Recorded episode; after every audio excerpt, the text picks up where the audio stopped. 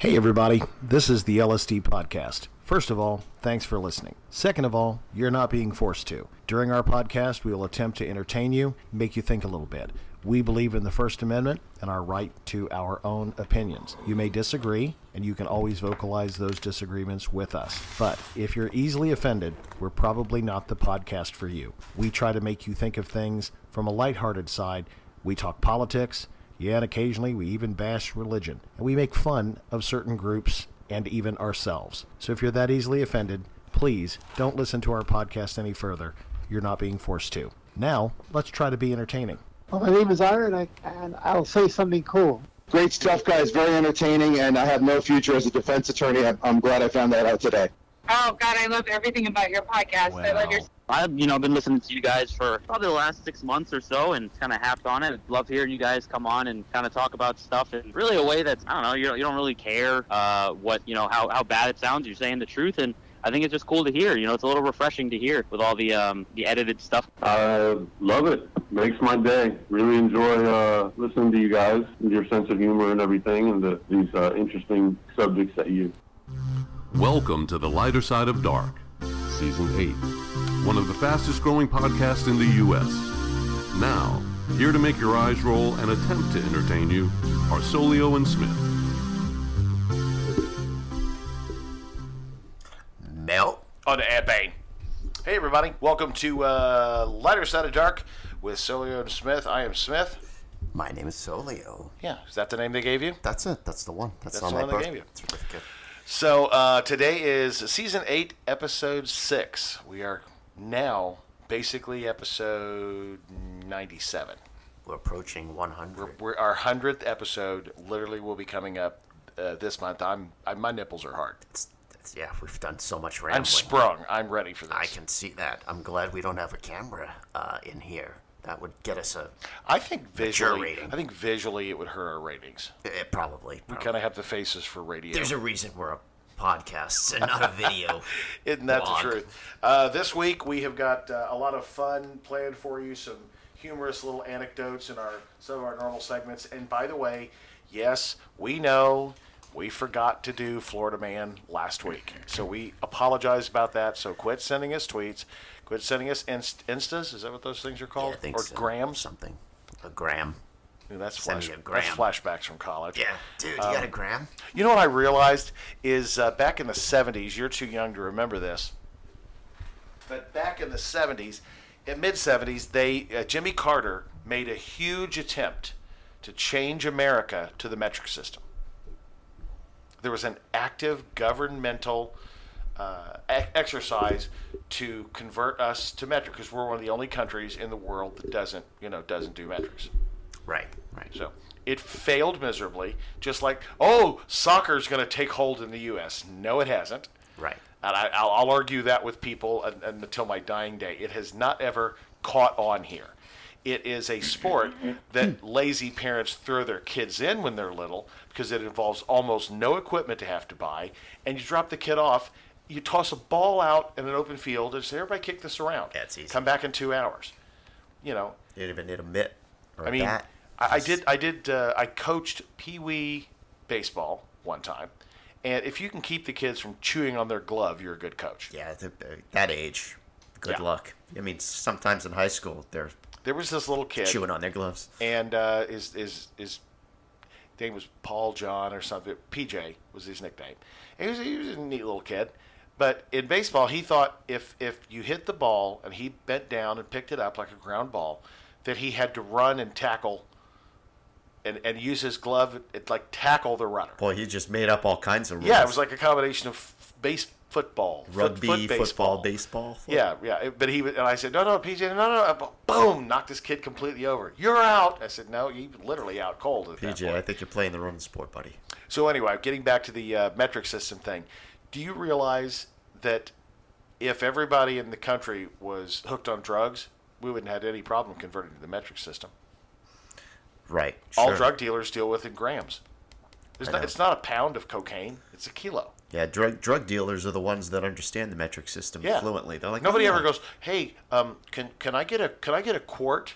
Can I have a No, pint? dude. A Yeah. pint of uh, cocaine juice, Can- please. Can, I get a can I get a, a, a half a quart of meth and uh, give me four fifths of uh, of of uh, some uh, oxycodone, you know that kind of thing. Yeah, if, if you don't mind, I'll go go heavy on the oxycodone.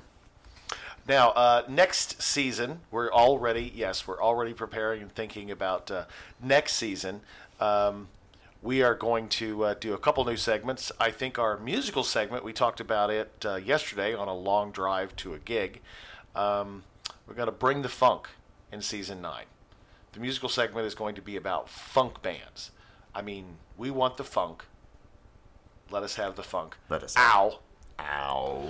I think I know the. Um, didn't that uh, the Latin Vanilla Ice Gerardo? Didn't he do a song that was like a remake of that?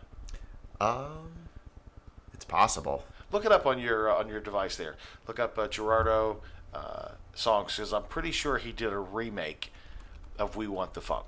I'm, I'm almost positive. Yeah. Oof. Yikes. Play Nin- it. 1991. Yeah, play it.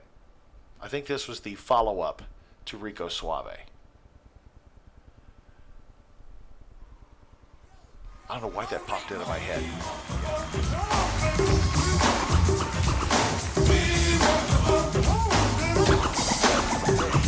Record scratch. Give me the dog mix.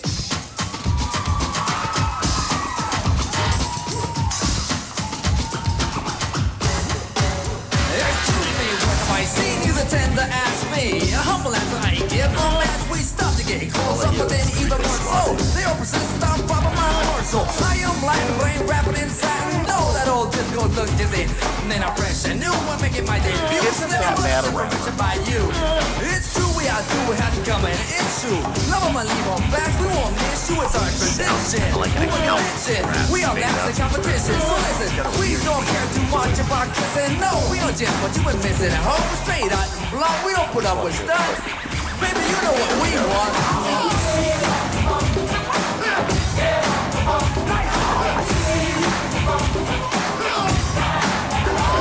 They stay true to it, other than the whole uh, "you quiero chimichangas" and all that part.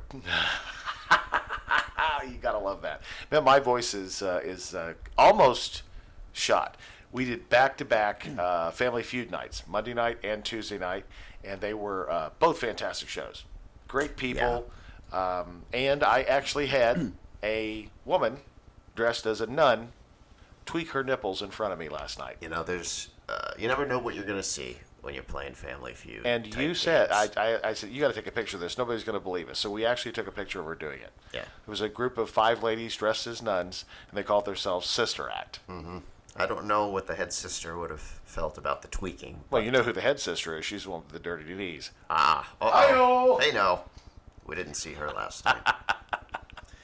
So the um, NFL football playoffs are uh, starting this weekend, and for the first time in uh, like I don't know forever, Green Bay botched their way out of the playoffs. It's nice to see. I'm I. I agree because every year they're normally 13 and three, number one seed in the NFC, and they get bounced in the first round of the playoffs. yeah, just let's kind of cut out the middleman this time. Yeah. One championship with. I wish they- Detroit would have made it in by that win. That would have been great. Right. Detroit's going to be a, a team to look out for next year. I was gonna that. Yeah, I was. Of if rather than Miami, if we have to, you know, pick pick a team, Detroit. and, and Jacksonville's in it. They they pretty much uh, took over the AFC South. I think they're going to hold on to it for a while. Yeah. Trevor Lawrence, good quarterback, good running backs, wide receivers, good defense. they kind of came together Yeah. uh, quickly. I mean, it had going from the first pick in the draft to eight and eight, nine and eight, something like that. Yeah, Nine that's eight. fantastic. Not bad. That's a pretty good, pretty good jump, I have to say. So And the Steelers almost made the playoffs. If uh, they did what they needed to do on the, last day. If the Jets would have done their part, and I know that's a That's big a if. tall ask. We've been asking if the Jets will do their part since Reagan Yeah. was president. Oh my God! And uh, so they did not make it in. But uh, I'm so proud of them. They had ended up finishing the year with a winning record. Mm-hmm. Uh, did the the Bucks go eight and nine? Uh, I yeah, think they went eight and nine. yeah, they did because So they lost to the Falcons. one of only three teams to make the playoffs with a losing record. Yeah. And I They think, haven't really looked good all year. I think Dallas is going to come in and pretty much uh, send them packing.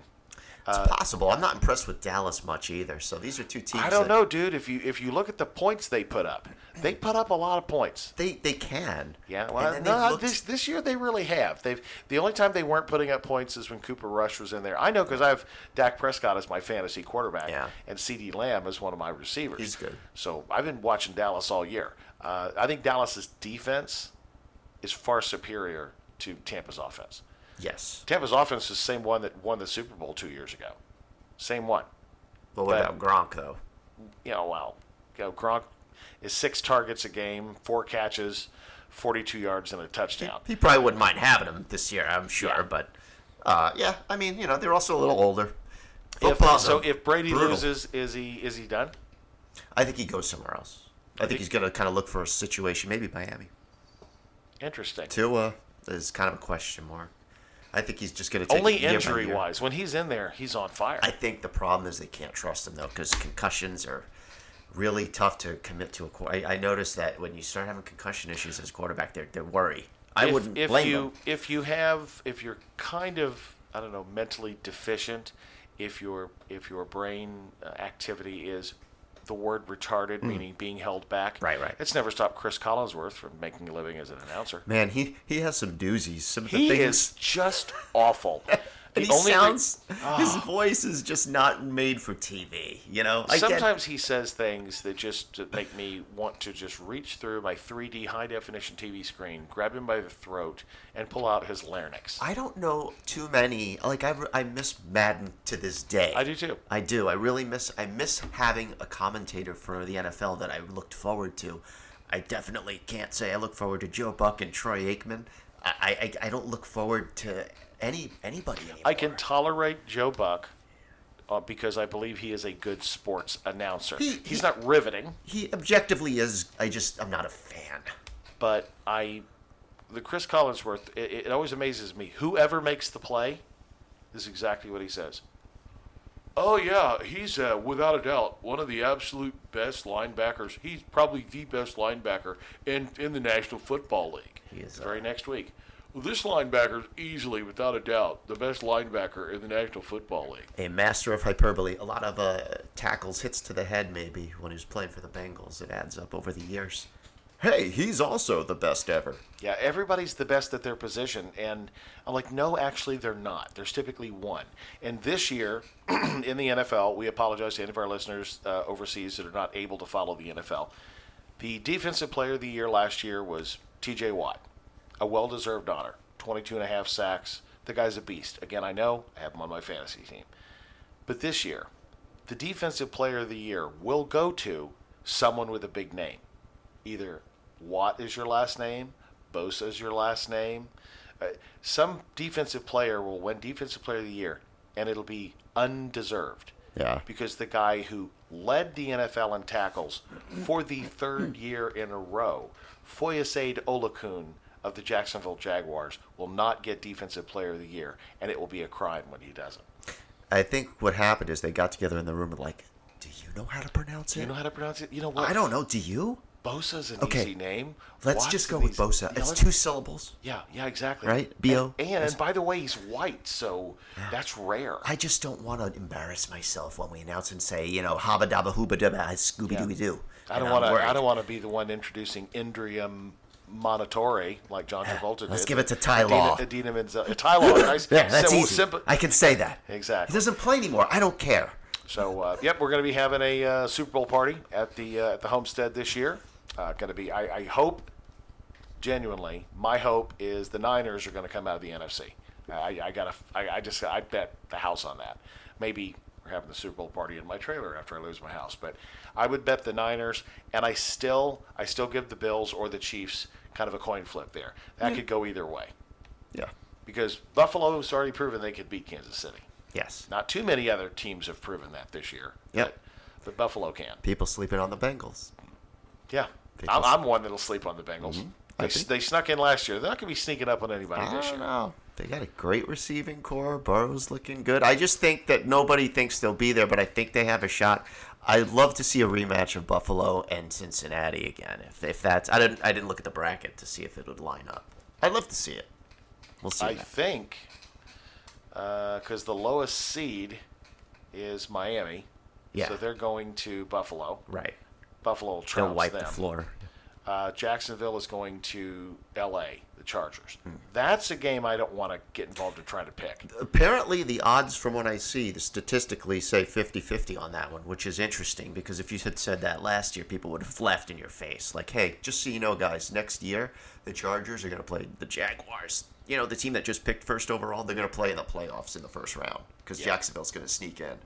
And then you find out, well, it's 50 50. But I do see I do see the Bengals easily beating the Ravens.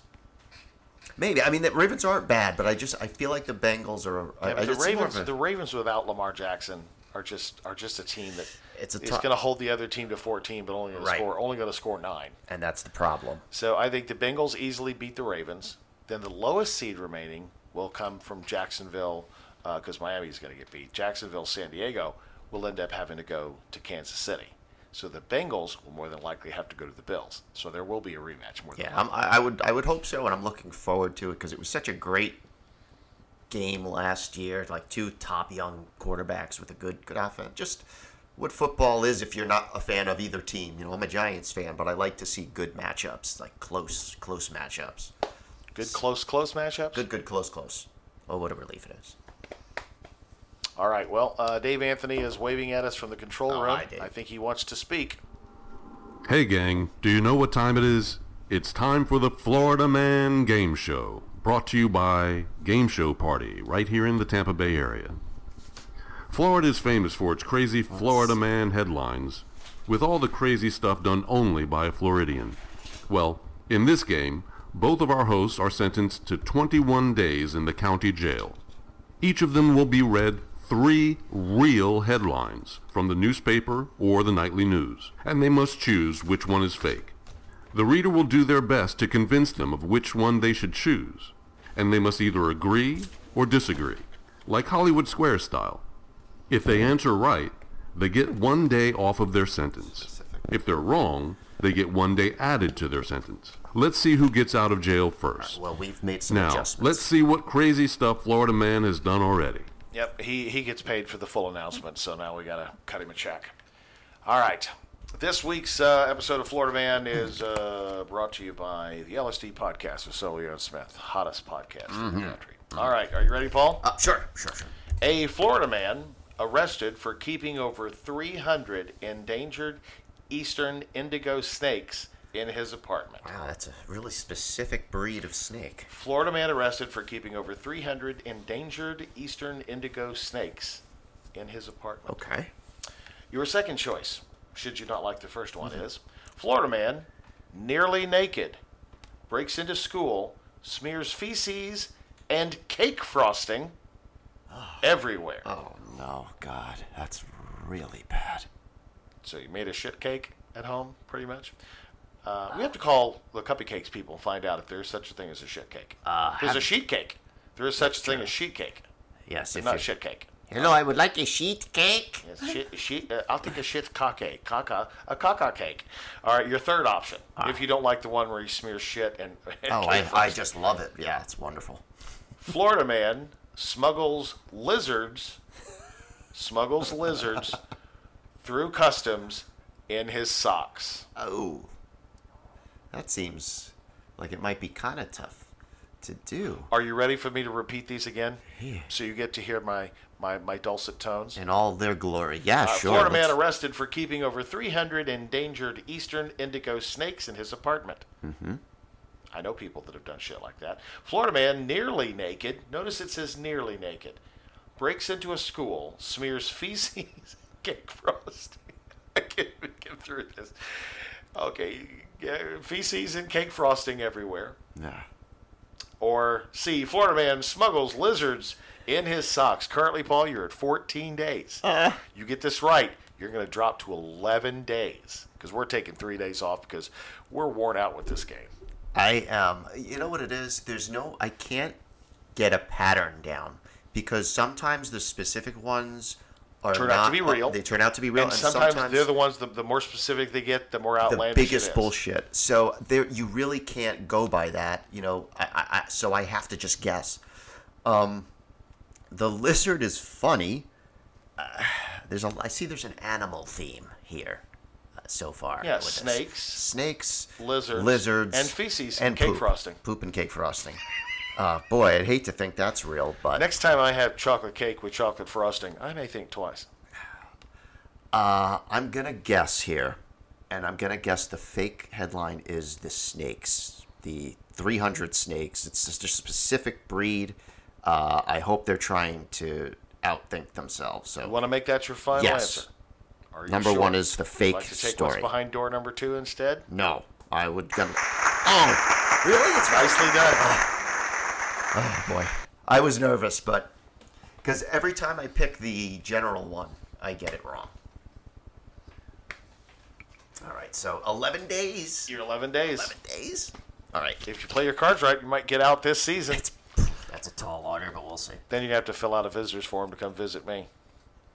Florida man. By the way, you think Cubby Case could bake a cake in the shape of a file just to fuck with the security Probably, guards? yeah, like sure. in the shape of a big file. And then there's a hidden cake inside that'll help you escape. I like that. Florida man fakes robbery to get out of work. Pretty general. Florida man fakes robbery to get out of work. Doesn't say what kind of work he does. Florida man goes to jail after assault over egg rolls. Florida man goes to jail after assault over egg rolls. Could that mean assault? Looks Or- like or the assault. crime of assault. Oh, cri- oh the way it's I like the salt egg rolls. Sure. Personally. Florida man starts pie fight in family diner. Billed seventeen hundred dollars for over one hundred pies damaged. So, so boy, getting some details. Yeah, finally. talk about talk about being a busy man. Here we go. Florida man fakes robbery to get out of work. Florida man goes to jail after assault over egg rolls. Or Florida man starts pie fight in family diner. Billed hundred dollars for over one hundred pies damaged. Yikes. Okay, I have creatively gotten out of work by doing some really, really fucked up stuff. Mm-hmm. So that, I want to say, sounds believable to me. Mm-hmm. And the second one, an assault over egg rolls. That could easily start with some redneck sitting in a Chinese restaurant going, "These fucking egg rolls are cold." And It then- doesn't say, so you know, there's a lot and of then you know room there. Shows up and double drop kicks him, you know, through the wall because he knows karate. A pie fight. I've only been in one food fight in my entire life, and it was spurred on by the movie Animal House. Me and some of my friends in college watched Animal House. It was only a couple years old when we watched it. We got it on VHS, and we thought it would be fun in the cafeteria the next day to start a food fight. So, what we thought was going to be a food fight between two tables, we thought was going to escalate into this full on food fight. And it didn't. And we, most of us got suspended for three days. One guy got expelled.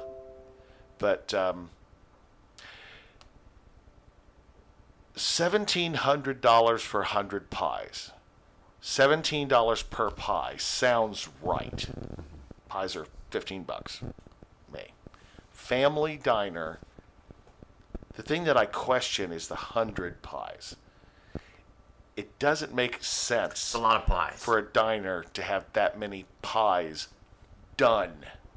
So I'm going to say that's the fake one. and that chain of logic just got you three days Yes! off of your sentence. I am now down to 14 days. You're that much closer to rejoining us, and you can then go straight to White Castle. Oh man, went there last week. By the way, I told you that, didn't I? Yes, Yes, took my, home a uh, couple my, sacks. my best friend Ben and I went to uh, White Castle in Orlando. I got ten White Castles, uh, no pickle, and ate them in the car at one setting.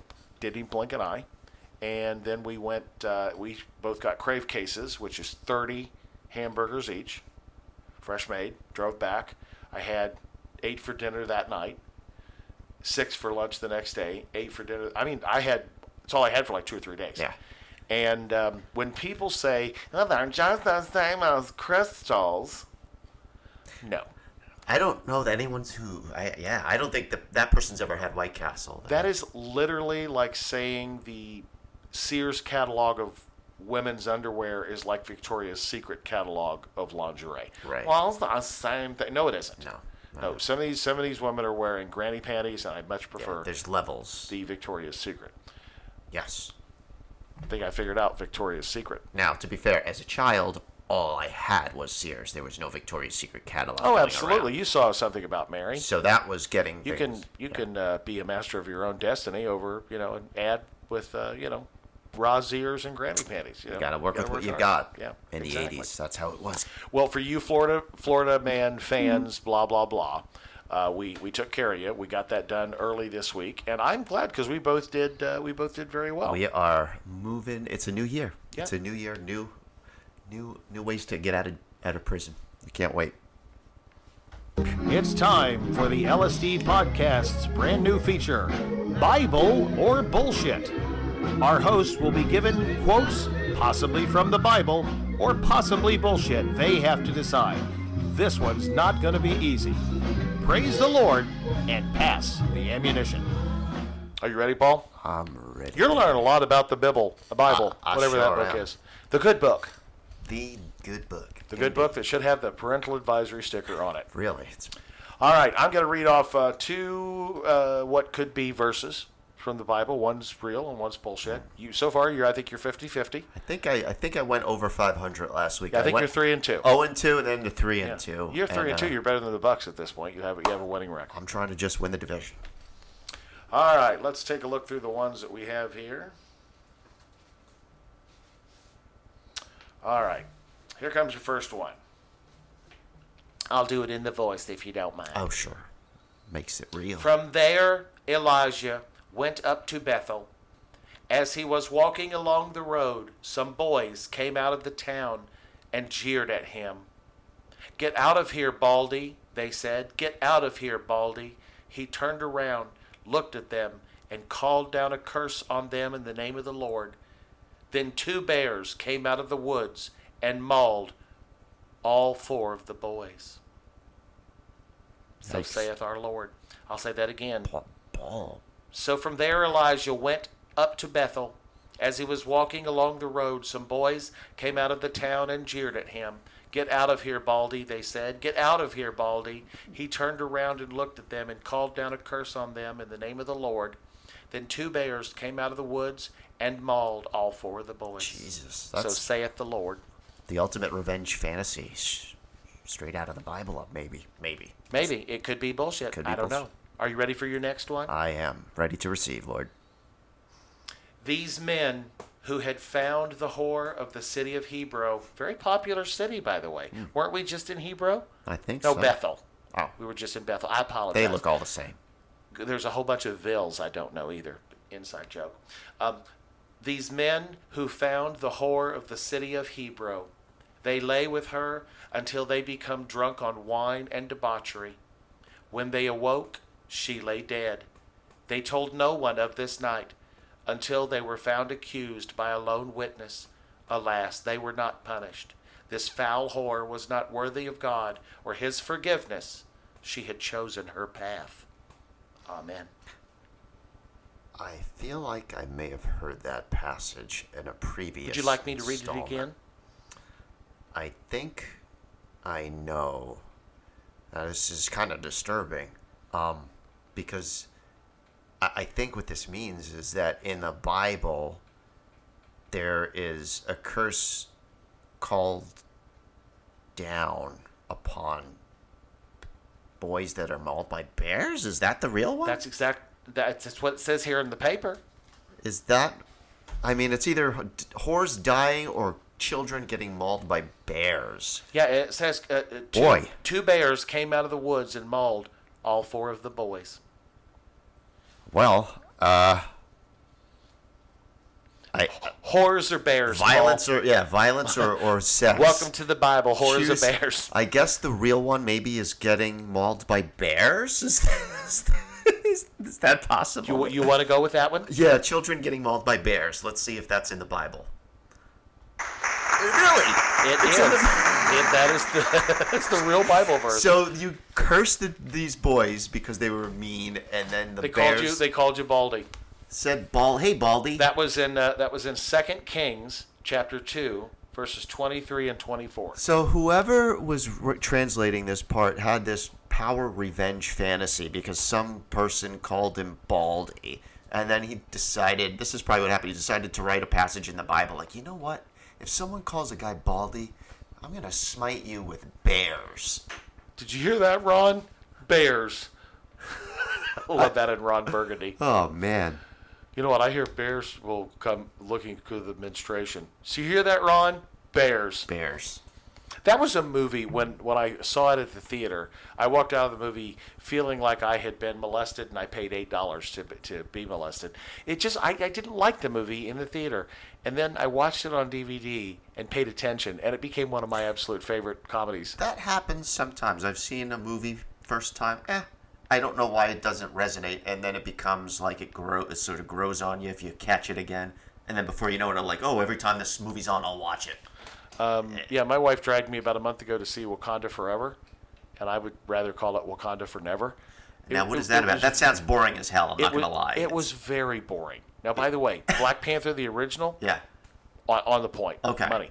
It so had, this is it. Was this like a this was literally the- DC movie? This was was their way of handling the um, the death of the actor who played. Okay. Because they in the, Oh. in the movie they they they showed how you know he died. So they, they- another Black Panther had to be kind of quote unquote created. Right, right, right. Yeah. Weird. So that was you know. It was really just not that great as far as a super, superhero movie, and you know that's pretty much the only things that are popular right now. Yeah, as far as I know, that's all that gets made anymore: superhero movies and then boring, weird ones. It's just a mix. Nothing really interesting lately. Like maybe everything's been done. Maybe it's just time to stop doing movies for a year. Let's see what happens. Okay, everyone, stop writing movies, producing movies just for a year. Let's go get some inspiration back, and then we'll reconvene here. and, re- and, and and redo some movie that came out in the 70s that was really good. right, let's ruin a classic. Exactly. Well, guys, that's going to take our segment one. We'll be back with uh, segment two right after these uh, brief commercial interludes. You're listening to the LSD podcast with Solio and Smith, episode six, season eight, getting really close to our 100th. We'll be right back. Hey, everybody. This is Rob Smith with the LSD podcast. Tell you about our latest sponsor, CMX Cinemas, the Cinebistro as it's known. We'd like to definitely recommend you go out and give them a try. CMX Cinebistro Hyde Park is a one of a kind, elevated movie going experience with amenities such as all reserved recliner seating, full service in theater dining, extensive beer, wine, and cocktail selections, and a chef crafted menu. All auditoriums feature 4K digital projection and a 7.1 surround sound. Guests may choose to dine in the restaurant and bar, even if not seeing a movie, and are never required to order food or drinks when seeing a movie. We also offer traditional movie concessions such as hot, fresh popcorn, candies, and snacks. The multifunctional theater is also available to rent for movie screenings, birthday parties, corporate events, meetings, and all kinds of celebrations. I can tell you from personal experience, my wife and I are both spoiled. We don't like to go see the movies anymore. We prefer the Cine Bistro. So check them out, go online, and get your tickets today. We're giving away free tickets to this December's holiday season at the CMX Cine Bistro. So if you vote on our Facebook page, you could be a winner. Hey everybody, Rob Smith here with the LSD Podcast. Do you enjoy trivia? Do you have a favorite bar or restaurant that you like to play? If you're looking for something new and fun, consider Team Text Trivia. It's better than paper and pencil trivia, and we don't ask a bunch of questions that hurt your head or people yell out the answer, which is who cares. It's all about TV, movies, music, sports, general, and what's in the news today. You play directly from your phone, so there's no paper to worry about, and speed is the key. The faster you get your answers in, the more points you get. Fantastic for bars and restaurants. If you have a bar or restaurant you'd like to consider them to try Team Text Trivia, have them call 727 531 8880 and we'll get a booking and you'll be able to come out and enjoy Team Text Trivia with us. Or visit them on the web at teamtexttrivia.com.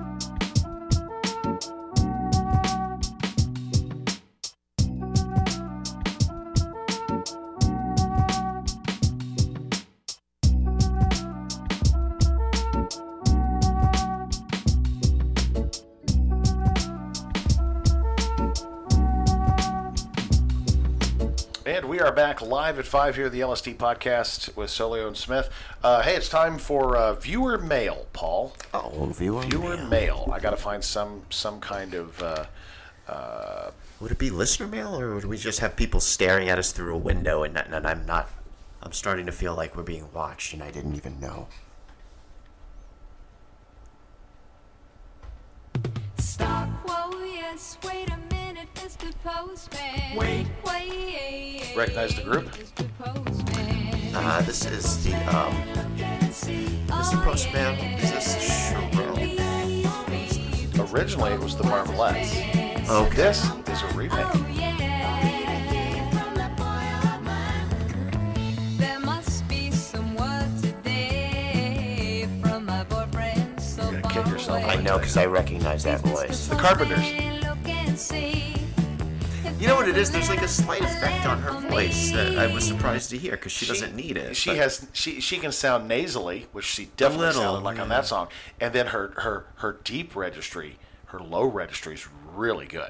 Right. People get her confused with uh, Anne Murray, Yeah. the human duet. No, I, I I love Karen Carpenter's voice. I didn't recognize it as much there. A great drummer, by the way, tremendous is. percussionist. Yep. If you see her any live performance, a lot of times she's sitting at the drum set. How many when- Karen Carpenters can you get in a phone book, Paul? Depends on how how you stack the bones. Oh boy. But um, um, Oh boy. yeah, suffered from a little little known disease at that point called anorexia. It's sad that nobody really understood even body dysmorphia, let alone anorexia. If Karen Carpenter would have shared that ham sandwich with Mama Cass, they'd both be alive today. It would have been the thing that saved two stars with one decision. oh, I'm Can't sick. believe it. I am so sick. No It's- choking and no. It's so funny. Okay, let's see if we can uh, find some viewer mail here. Here's one. Um, at him through the window. I think that sounds. Oh boy, Him through the window. through the window. Uh, Over the him ledge. through the window sent us a tweet and it says, Smith, quit over talking Solio. Let the dude get a word in edgewise on occasion. You prick ya. I bet they're from Boston. You want to bet? You prick you. I apologize if I ever overtalk you. I don't know. I'm not that big of a talker, so if I talk, I usually go on a rant and then I'm done for a bit. What I discovered with uh, radio hosts that I used to work with at uh, Q95 up in Indianapolis, Bob and Tom, kind of my, my radio DJ idols.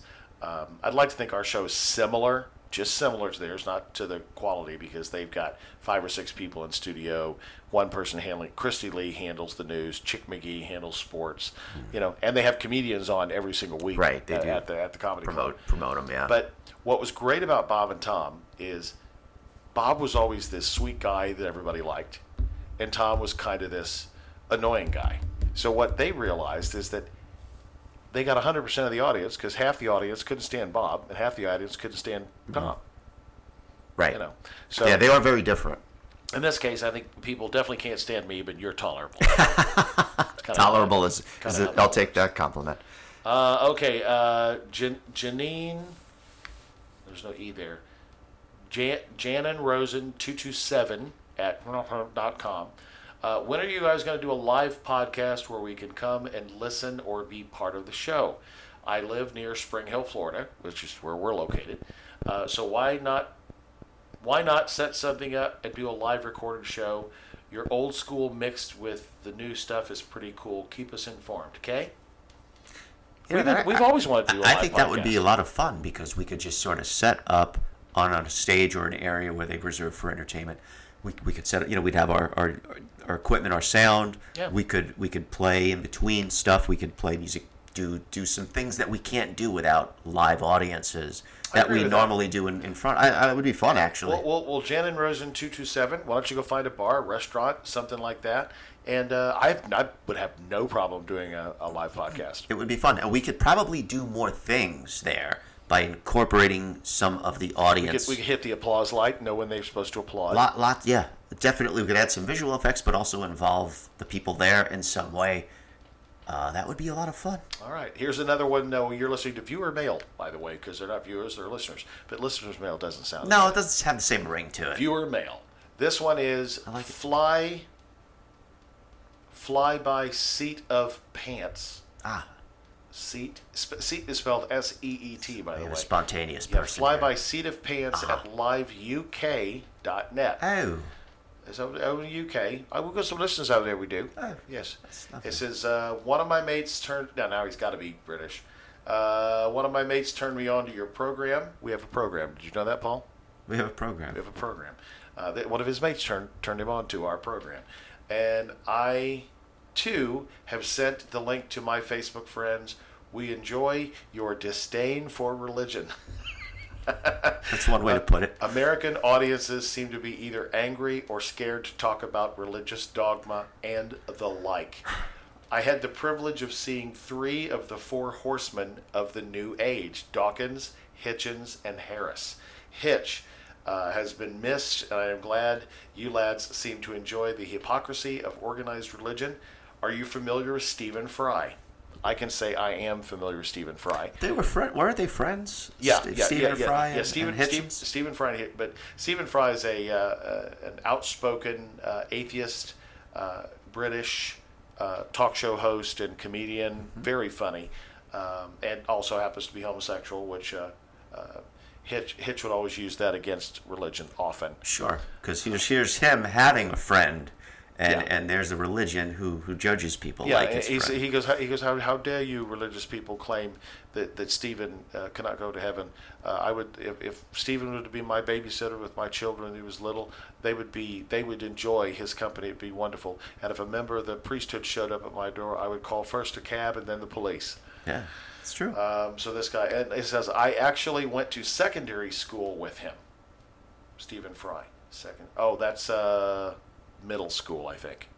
I think so, yeah. Yeah, they call it secondary. Primary, secondary. Yeah. Tertiary university. Exactly, absolutely. so, so I also went to secondary school with him. Anyway, love your program. How about a shout out to those of us in Western Weston-super-Mare? Is that a city? I'm, I'm Look going to. You got a Google thing in front How of do you. you, how do you spell that W one? W E S T O N, and then super mayor, Yeah. John Mayer. It is It is. Town in England. Weston-super-Mare. Also known simply as Weston, is a seaside town in North Somerset, England. It lies by the Bristol Channel, 20 miles south. Now I know where I heard it. John Cleese is from there. I'll Oh, bet- really? Yeah. Check. Check on the thing there. I bet you John Cleese is from uh, is from there. I'll bet I'm right. That's where I know I'd heard that before. Weston-super-Mare, Yep. United Kingdom. Yep, absolutely. And That just is- turned uh, in October. Just turned 83, by the way. Yes, I love me some John Cleese. Read his uh, autobiography. Man, what a legend.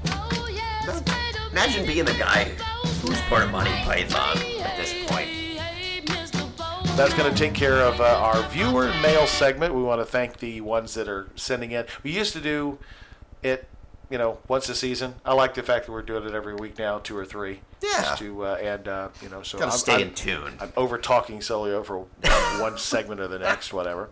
All right, are you ready to talk remakes, Paul?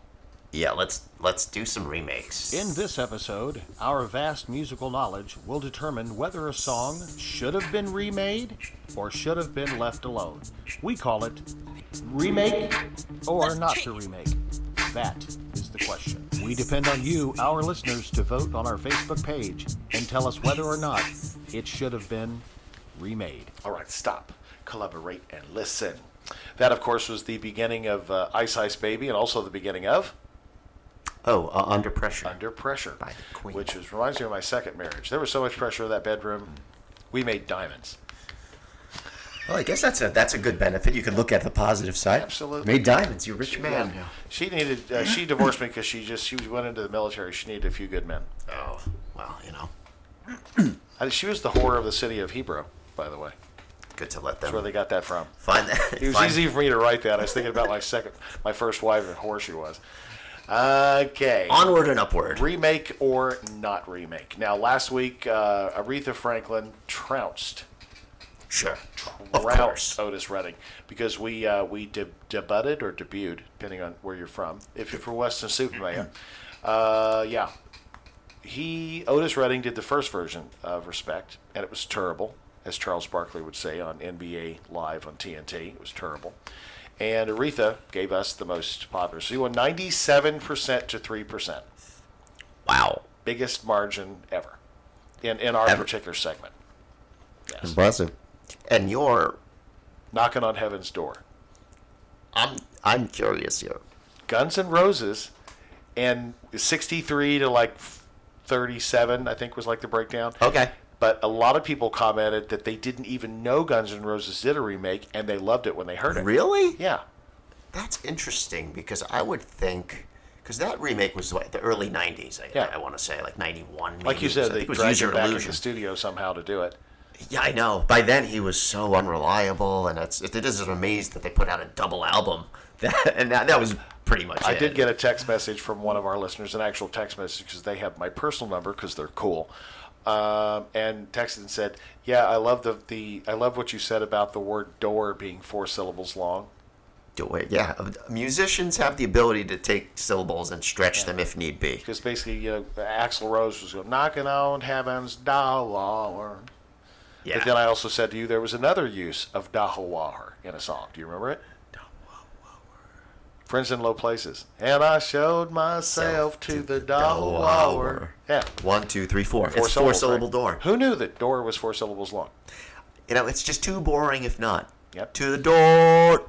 Well, this week, this week, ladies and gentlemen, uh, Paul has got his to make or remake. I'm getting it set up now. He's going to start talking about it So, I love Tommy James and the Shondells. because I- we focused on him in the and the end segments. in the and the segment. Um, and they have a lot of hits that really, interestingly enough, you know, you know sometimes a, a band has a musical sound that, where their songs are like almost remixes of themselves in, a- in a weird way, where they, they have a similar sound even though they're different songs. I, I- I feel like a lot of Tommy James hits have completely different sounds. The one I'm talking about here is Mony Mony.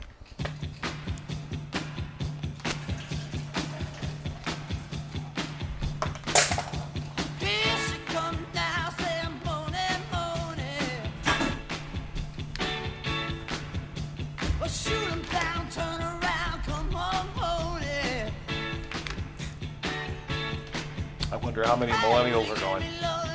You mean this isn't Billy Idol? Right. Did somebody copy Billy Idol's song?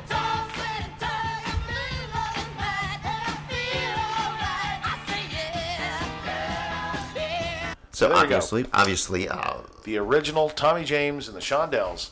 Yep, and most people, everybody has heard the uh, the remake, the one you'll hear now more uh, more often, uh, Billy Idol. And here is the more danceable version of this song. About a, maybe a whole step lower, not not much difference. Five beats per minute faster. And he kept, yeah, he kept he kept the spirit of it just a slightly bit faster. And the drum beat, the way it's laid down here, just seems to lend itself better to a dancing song. This dance song is Caucasian approved. It is 100% a Caucasian dance song.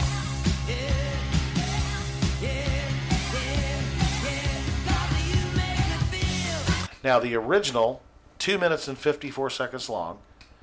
Guess how long Mony Mony is. Uh, it's about five minutes, if my memory serves. 459. Yeah. Exactly. and and I've looked for shorter versions. I really there's not much, you know, there's not much different.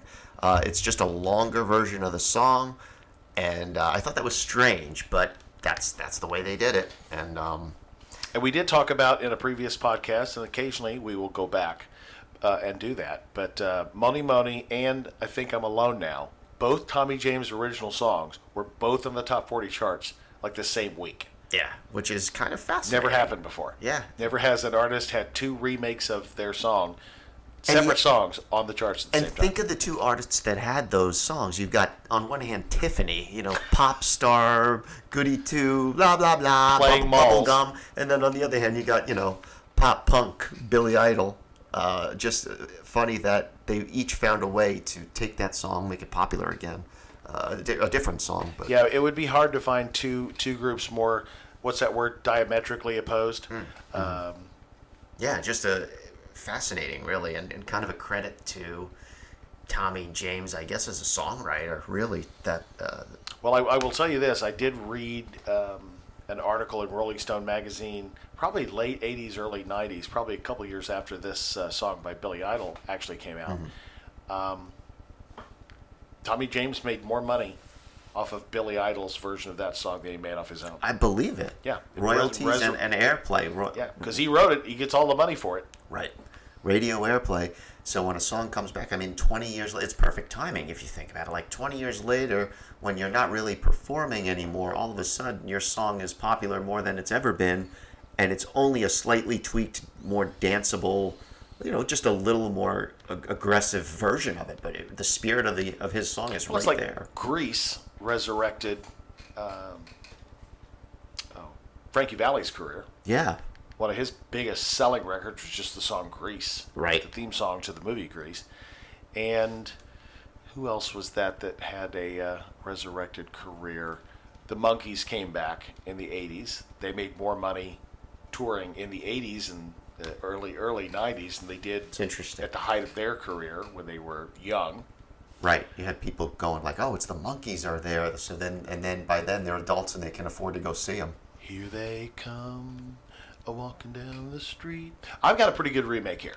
Now, I, I think when we come to yours, I've got a feeling Billy Idol's gonna gonna win. Yeah. that's my my prediction. Cause Absolutely. because I'm, a genius like that. Right. Right. Uh, the one I have here, um, some people may go, "Oh, I didn't know that this was remade." This is the original.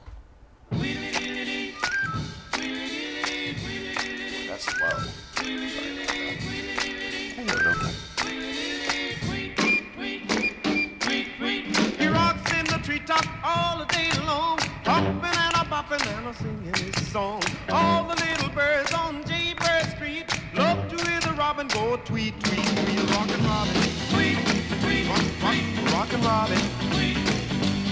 Singer Bobby D. Really gonna rock tonight. Every little swallow, every. I'm gonna guess 1961 for this. The wise old loud, the big black crow. Late 50s, early 60s. wings, sing and go, birds go, rockin' robin. Fifty-seven. Ooh, I was four years off. Holy shit. Rockin' Robin by Bobby D. Does Bobby say- Day. Bobby Day. Oh, it says Bobby D here, but you're probably right there because you've got the great and glorious Google in front of you. And anything on the internet has got to be correct. Bobby Day. Yes. Day. Verified by. How high did that get on the charts? Let's see. What is Rockin' Robin? Peak position on Billboard Peak was. Let's see. It would peak at number two for two weeks. The original. Never made number one, but pretty damn close. Right. And you know it's interesting because it's it's a song that's still it's one of those '50s songs that's most people still know to this day or have heard in either movies or shows, yet it never hit number one. Another example of that where it's not as big a hit on the radio and it comes later maybe. Absolutely. So the original done by Bobby Day, 1957. The remake, I believe, would have been about 16 years later. Wait a minute, I think I might have just given you the info for uh, Michael's version. Unless they both went to two. Yes. They both hit number two. Both hit number two. Michael Jackson version 73. 72. I was close. Close enough. Oh.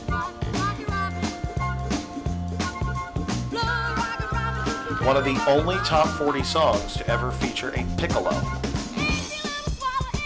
Yeah. Which oddly makes sense. Yeah, it's not a flute you're hearing, it's a piccolo. It comes.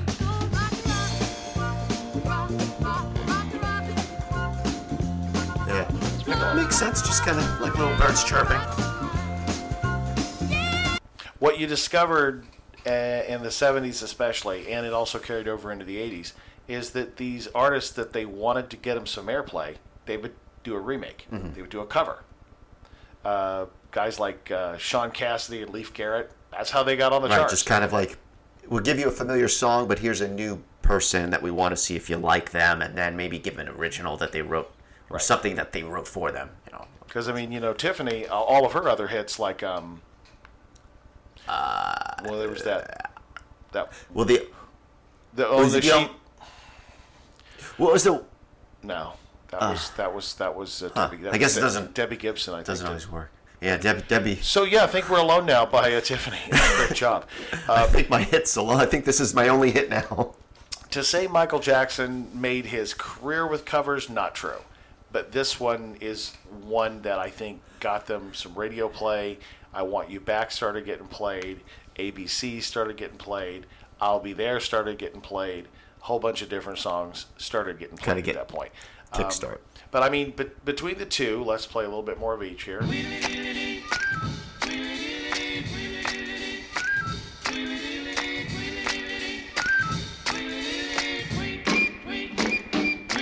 So both versions have a piccolo then.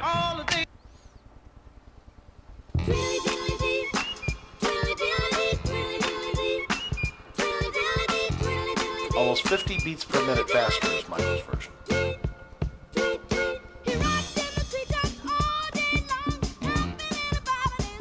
That was when Michael was black, right? Yes, Okay, yes, you can hear. sure. it. You can tell by the voice. Yeah, you can tell that that real high pitched voice. I can hit notes like that, but I got to be going commando and get the boys adjusted. Well, now you know why he grabbed so much. It's just it was it was you know technical skill that he needed to Absolutely. achieve it. So that's what, How old would Michael Jackson be now? He was born in '59 or or 1960. let's see. He was born in '58, Oh yeah, so that would make him. so he'd be 65 uh, this summer. He'd turn he'd be 65. retirement age. Yeah, he'd be collecting Social Security. I wonder what he would look like now if he still would he still be skinny and, and like Skeletor? Pro- probably he probably would just age kind of like an old like Because the rest of his brothers just aged like like old black guys. right? Because they didn't do they didn't screw themselves up. You know, they they all had such a Well, such they a horrible off, they child. off their brother for the rest of their well, life. that too, much. but but they could also kind of hide in the shadow, and they didn't get the kind of scrutiny. And I love it when somebody says, "Well, Janet Jackson's got more more hit, more hits than Michael Jackson." I'm like, okay, so the Foo Fighters have more Grammys. Yeah. So Right? It's sorry, Jess. yeah. I mean, you know, had to get that in.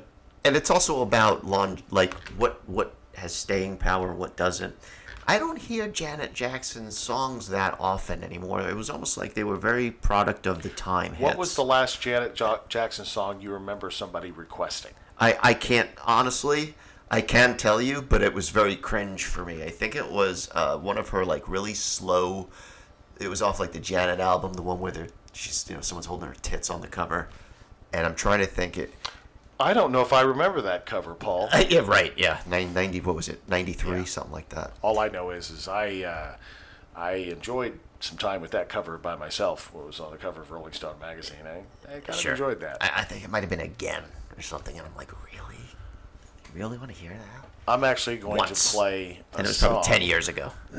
I'm going to play a Janet Jackson song here that was on my Panty Parters CD. Sure, sure. Back in the day when I was single and mackin'. Is that the word? Mackin. I think, Mackin'. I, I think at one time that was the word. I don't know what, Or- what the verb. Am I chill? Am I fire? See, I don't know this stuff. It changes every six months. I would say it's hot or cold. Now it's either chill or fire. But this song was on my uh, Panty Parters CD. Like a moth to a flame burned by the fire. Right. This would have been the slow song to pick if you wanted to hear This slow jazz. is by a Janet. sex. That's the way love goes. It's, this is yeah. This is a absolutely Every time I hear this song, just a I have nice some fun. laid back beat. It's just it's just kind of a sensual.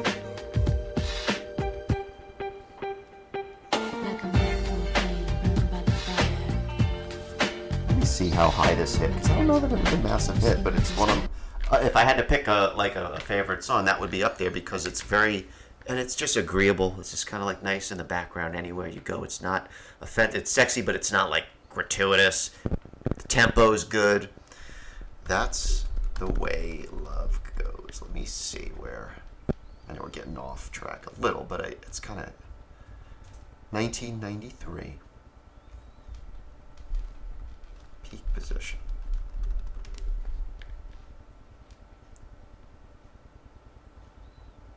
We're waiting. Huh? It's her biggest top 100 airplay hit, spending 10 weeks at number one. There you go. So it was a big hit. Yes. She had a lot of hits in that time, so it's hard to remember what stayed on longer than others. But uh, so I, I, guess I guess we're in agreement with the. I've seen her in uh, concert twice. Saw her once in the Velvet Rope tour. Awesome. Saw her the next time when she was married to the Muslim gentleman who made sure she was covered from her neck all the way to her toes hmm. and she couldn't do any provocative dancing. All of her dancers did all that work. It was a very, very lame concert. It was kind of Weird. like Wakanda Forever as a concert. That's so weird. What a strange. The last song that anybody ever requested to dance to dance to at a party that I was at, and this has probably been ten years ago, but somebody requested this song. And it's one of her better dance songs.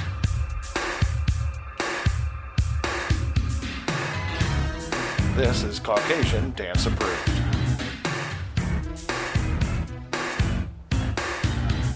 Her videos were always great. She always looked like she was having a ball doing these Yeah. songs. Yeah, it was always like a party. Oh yeah, miss you much. Miss you much.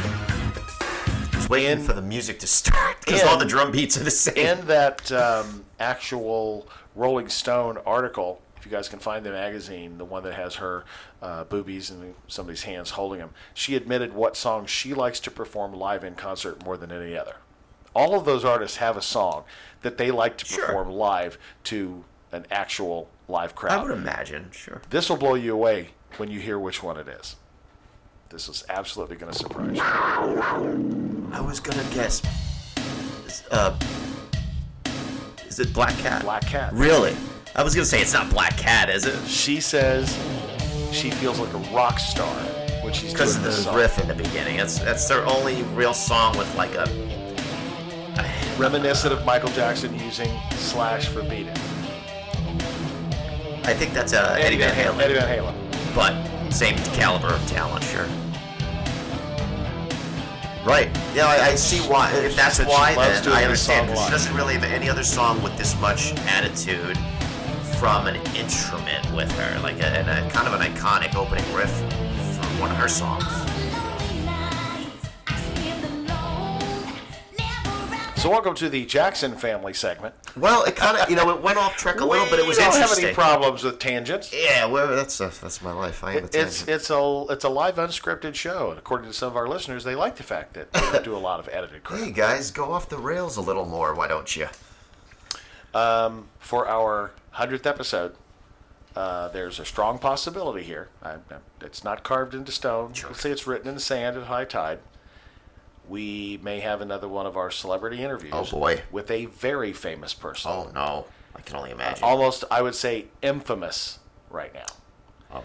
This is a guy who we could not have gotten an interview with this guy ever in history five years ago. But we may, we're getting close. I've talked to the publicist, I've talked to the agent. We may be having a celebrity interview, and I'm gonna, I'm gonna, we're gonna get it recorded, and we're gonna play it on our hundredth. Amazing. It's gonna be awesome. Yeah, I'm just telling you right now. um, Again, my nipples are hard. I- this is two times today. Mhm. Speaking of nipples being hard, you want to tell the story about the game show event we did last night? Well, we uh, for the first time in my remembrance, uh, we had a team of nuns called Sister Act. Sister Act. Makes they were all dressed in full nun habits, Full habits, crosses, crosses, and all. Uh, really, really looked the part and were into it. And there was, I'm trying to remember the question that led to this moment. Uh, it was uh, fill in the blank, blank prize. Okay, so there was a moment where they had to fill in the blank.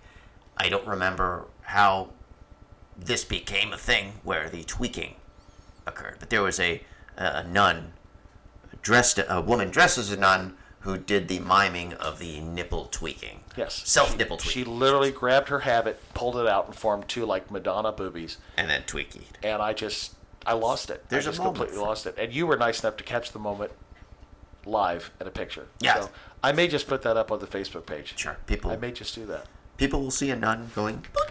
I've been known to put weird pictures like that up. Sometimes. How many people don't believe some of the stories we tell? Well, you know, there's proof. Yeah. There's some proof here. And there was a lady on one of the teams named Meemaw. and she was just a riot. So she just must be like the grandma of the place, Yep, the general Mima. grandma. Yep. And I had I, I said I basically we're going to develop a uh, sitcom. You know, check out ABC. Meemaw. ABC's Tuesdays at eight, featuring Meemaw, You followed by Meemaw. Hee Haw. Meemaw, Meemaw.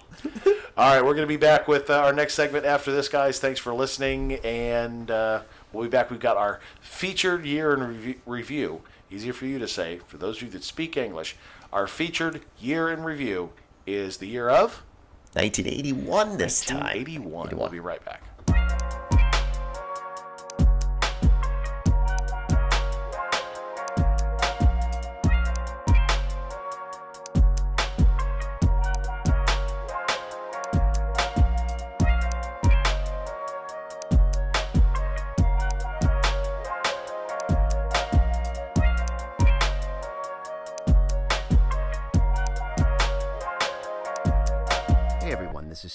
From the Lighter Side of Dark, and I want to talk about my favorite bakery in the whole world, Cuppy Cakes.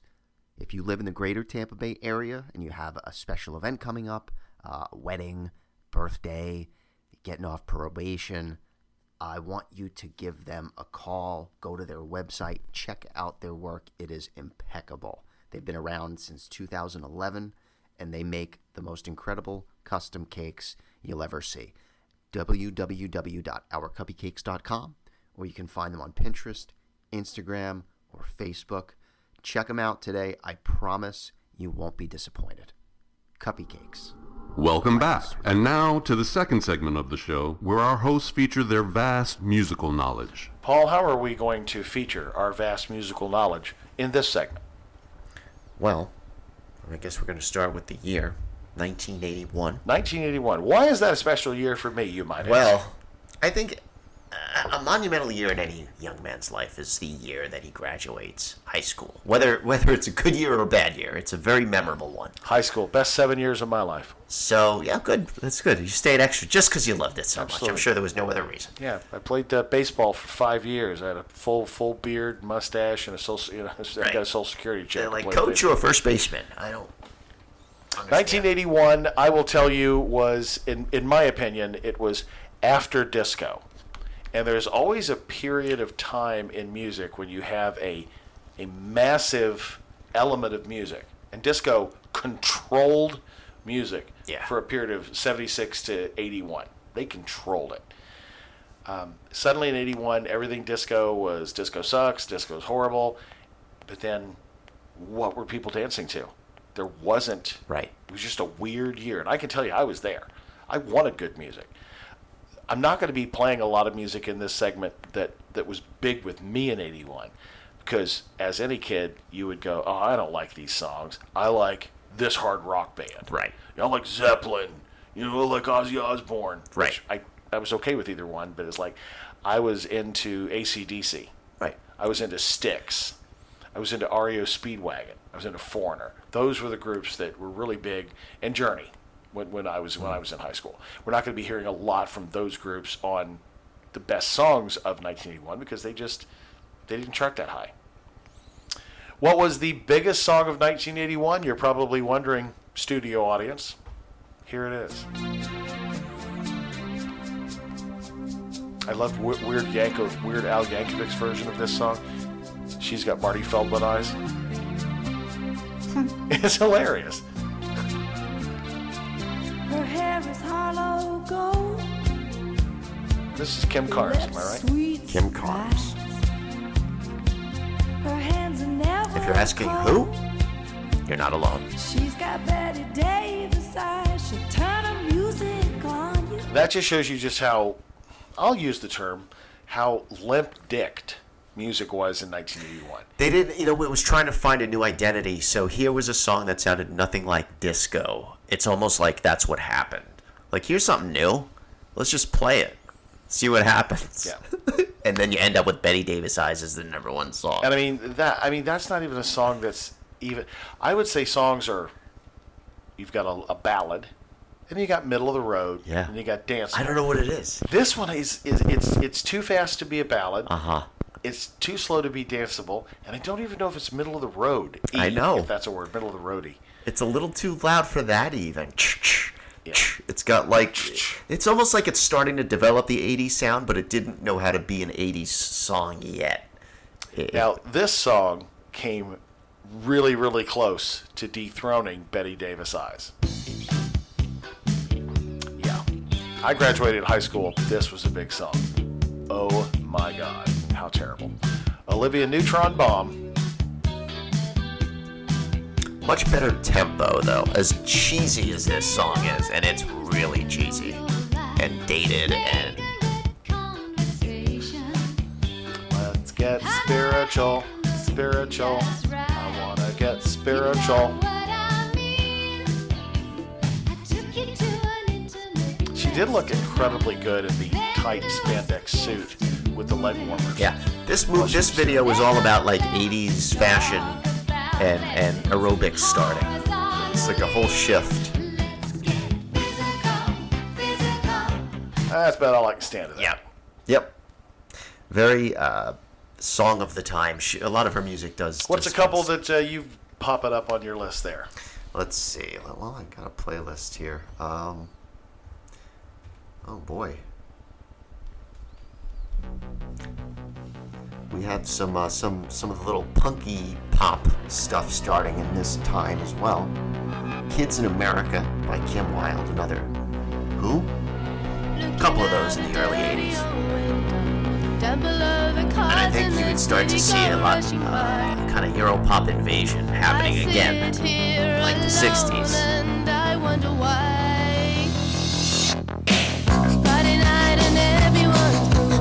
A little bit Bangles-ish, or a little bit Go-Go's-ish. You could see where they they probably were just at about an age where they were learning to play and growing up and listening, and like they loved this and kept going.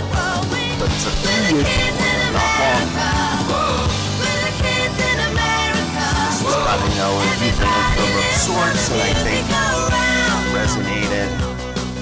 uh, again, totally different from disco. I'm glad I didn't have to buy that album. And, and yeah, right. So, lots of different types of songs being thrown around in the Speaking of punk bands, this band, a lot of people don't realize, were actually a punk band. They became pop. They were a punk band when they started. It's interesting. Deborah Harry was most assuredly punk. Yeah. People will. I mean, bands have done that. Not fans don't always dig it, but This is a quintessential middle of the road song.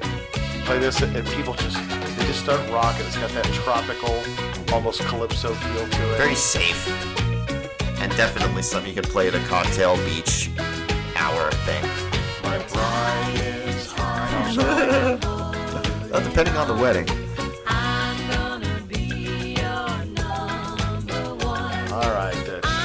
Tide is high, ladies and gentlemen. What you got next there, Sully Ope?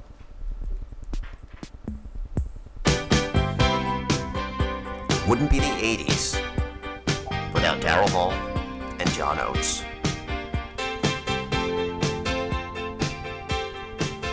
And their kiss.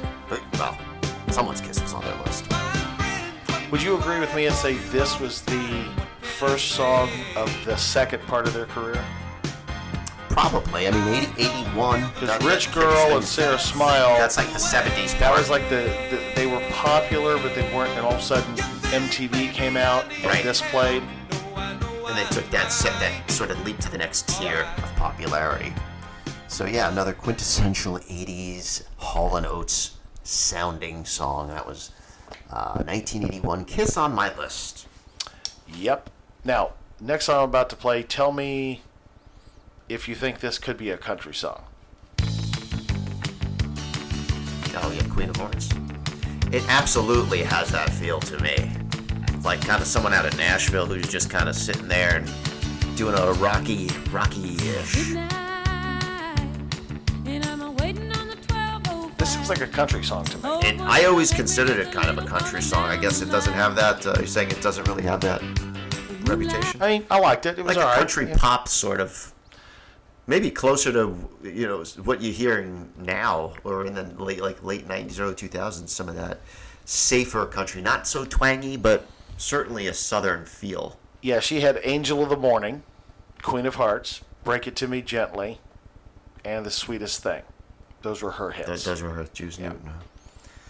Juice Newton. And also, Shaggy did a cover of her song, Angel of the Morning. Interesting. Wasn't, was, wasn't that Shaggy? What a weird pick. Yeah. Angel in the morning. Yeah, Mr. Lover. You do that very well. That's a, that's a very good Oh, thank you. Shaggy right there. Professional Shaggy. Uh, Yeah, let's see if that's let's see if that's the uh, the right one. Pretty sure it is. Angel in the morning. Now this one dedicated to all of you them who out there and know to say nice things to them girls. Shaggy covering the Juice Newton song. This is strange. Exactly 20 years apart from each other. Interesting. And he also has the Joker in here. Somehow shoved Steve Miller and made a mashup, and it works. It's weird. Girl, you're my angel. You're my darling angel. Yeah, you're my darling angel, angel of the morning. It's it's basically the same song. Right. No, and and that was a big hit. You can actually, depending on the crowd, they'll still slow dance to that. Yes, to that I Shaggy agree with you. And it's I- I- odd, but but it, they will. and I. What else you got for 81? Let's see, 81. Here's a good one.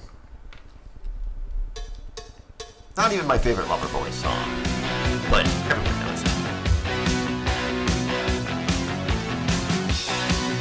I'm literally always working for the weekend.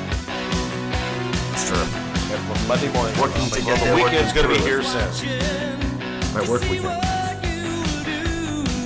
Everybody's working. And of course, if you're an SNL fan, the first thing that comes to mind is the Chippendales sketch with Patrick Swayze and Chris Farley. Chris Farley. One of the greatest moments in television history, honestly. And the hardest part was watching Patrick Swayze not completely lose it. He was so good in and I love how he played it so straight, like and seriously, and was it was great. He was he was really an underrated actor, as cheesy as Roadhouse was.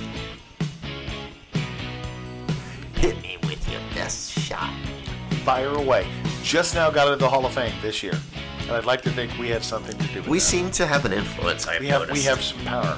you know. I mean,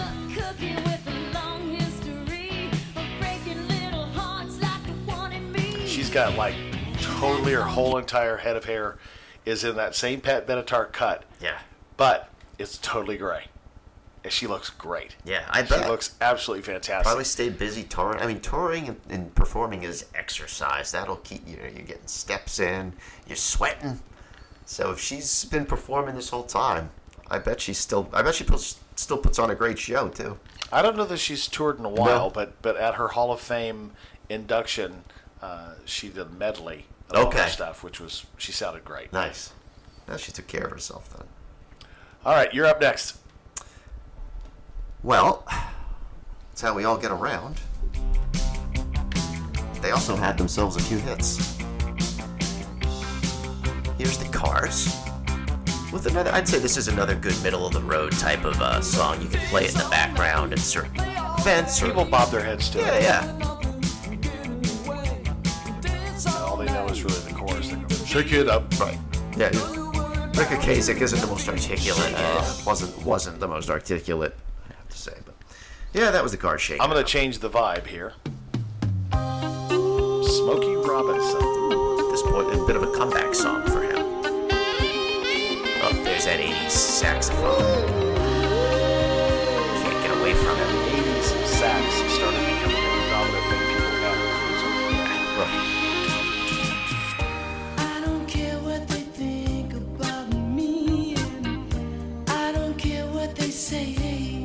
Sounds like a girl. He does. I don't care what It's funny how some people can get away with just singing like a girl and it doesn't even matter. beg you to stay. Like, how do you get someone to say, like, you sing like a girl, but it sounds great? We should, we should sell the theme of that uh, to uh, the Jewish people. Being a Jew, being a Jew, wanna be a Jew. I that would be what they say about our noses.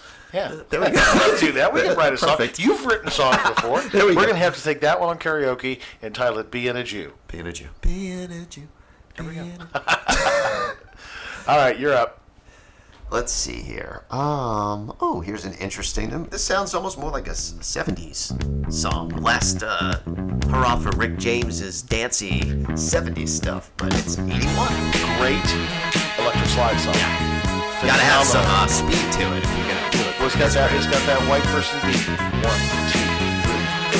One, two, three. four. Hey, yeah. This one is Everybody- Caucasian dance approved. We're all Caucasian now.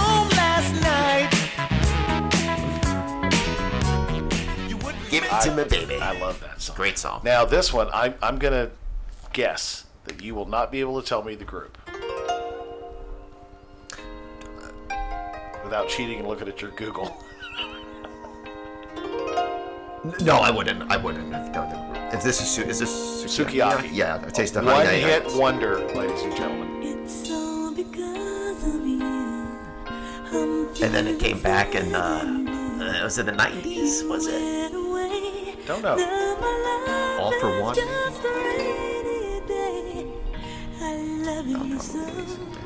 Suki Yucky is what, how I referred to this in 1991. Oh, don't play that stupid song, Suki Yucky. Suki.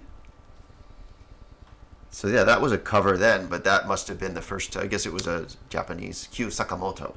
This was um, one of the big first crossover hits that crossed over into the pop charts in 1981. Abalama, Feel So Right. Whisper to me soft. This one is in the second tier of heavy hitters. It's not in the top 10 heavy hitters, but it's in the second tier. So if you needed an 11th heavy hitter slow song to pack the dance floor, this one will work. Feels So Right by Alabama, a crossover. That was number one on the country charts for like forever, but it did cross over to the uh, top 40. Interesting. Someone else kind of made a splash.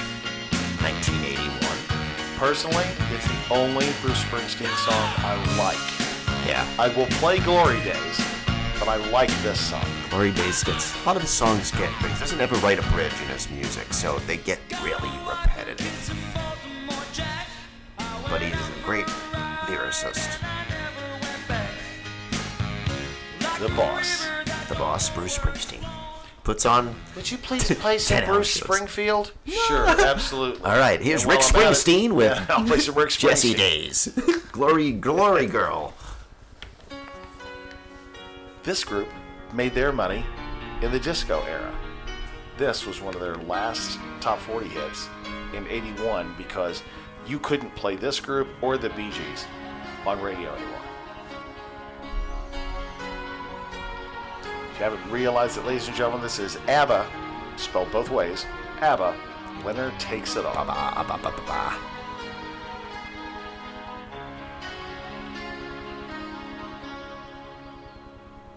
I don't wanna talk. I don't want you to either. I don't want you to talk. I don't want you to sing. I don't want you to do much of anything. Exactly. I think you had this on your list to play, but uh, just so that we don't. Matter of fact, it's right Is that there. next? Billy Squier, another is interesting because here's an example of a guy where the video scene actually sort of killed his momentum. He was kind of on the up and up. And then I think it was every was it Everybody Wants You or one of those. They made him do a video and it was terrible. And it killed him. But this song was before that. And it's a good Yeah, this uh, this song was uh, was our baseball team's like theme Yeah, it's like it's got a Billy You gotta stroke your base hits. You know? Yeah, yeah, and you know, and it's he's just he's a good guitarist, and he and he has a nice sound for rock. He, he, he has some nice. This licks. is on Guitar Hero. Yeah, it's a great song. It's a good tempo. It's the kind of song that is is y- if you're learning guitar and you want to play, you know, it's not that out of, you know, it's not that ridiculous, but it has like you know if you put some overdrive on it and you give it a bit of a crunchy sound. He was he was a good guitarist, but just kind of couldn't handle the video era. The first ever credited rap song to reach the top 40. Hmm. I know where you're going with it. It's that punk band again. Yep. They are credited with the first rap song to ever chart. ahead of Sugar Hill Gang, ahead of Run DMC, ahead of Grandmaster Flash and the Furious Five, which, by the way, we have to remember them for funk. Grandmaster Flash and the Grandmaster Furious Flash. Five. Got to remember them too. And Sugar Hill. Yeah, so next season we're bringing the funk in our music segment. I'm excited about it. We're already talking about halfway through this season. Let's get to the rap part. Without eating cars.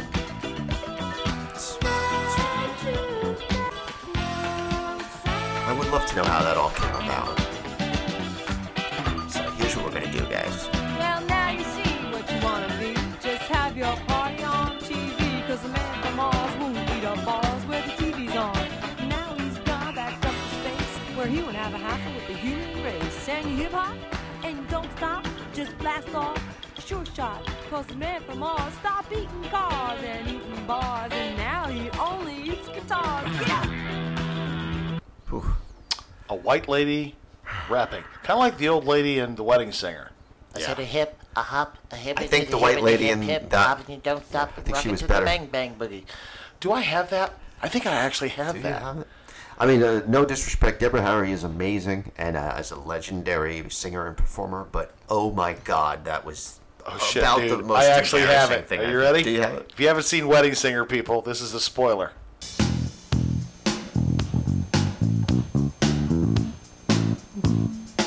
It's pretty tight for a wedding band behind I it. said hip hop, I hip it to the hip it to the hip hip hop. You don't stop the rock to the bang bang boogie. Say up jump the boogie to the rhythm of the boogie the beat. It's better. She's got a little bit of a tighter flow than Deborah Harry. I hate to Real say that. Blondie or Old Lady Blondie? Right, yeah. All right, you're up for your next one. I've only got two more left that I want to focus on. There's like a lot more that we probably could have hit, but All right, well, uh, you mentioned a few of your bands that you liked at that time period. This was one of their slower songs, but REO Speedwagon, very popular. Named after a car. Yes. They say you got a boyfriend. You're out late every weekend. They're talking Take it about on the run. you and it's bringing me down. Calling this girl aboard. But I know the neighborhood. And talk is cheap when the story is good. There's a lot of possessive, jealous guy songs out there. Or maybe they just date their own kind of girls. Take it on the run, REO Speedwagon. Um, this next one is definitely a one hit wonder.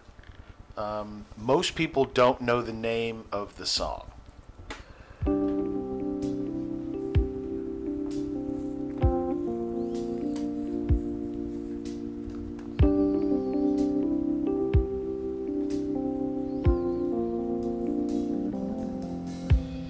When I was younger man, I hadn't a care. Fooling around, hitting the town, growing my hair. You came along. Big hit in 1981, the Climax Blues Band, and a song is called I Love You. Simple as that. Only song in rock history called I Love You, by the way. That's crazy to think.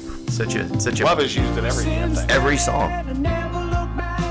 It's almost like living a dream. Yeah, most people.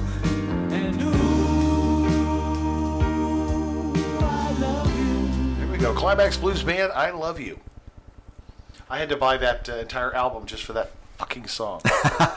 That's how it was. That's Yeah. it. You'd buy it for one song, and then you just pray that there was another like two on there at least to make it worth. One of the scariest movies I ever saw in my entire life was this one.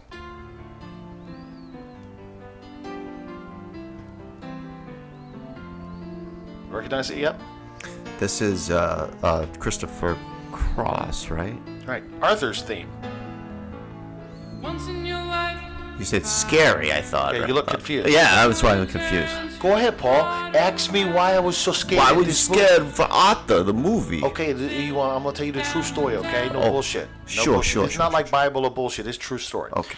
Um, I was a big roller skater when I was like in high school. Hmm. Used to go roller skating once a week, sometimes twice a week.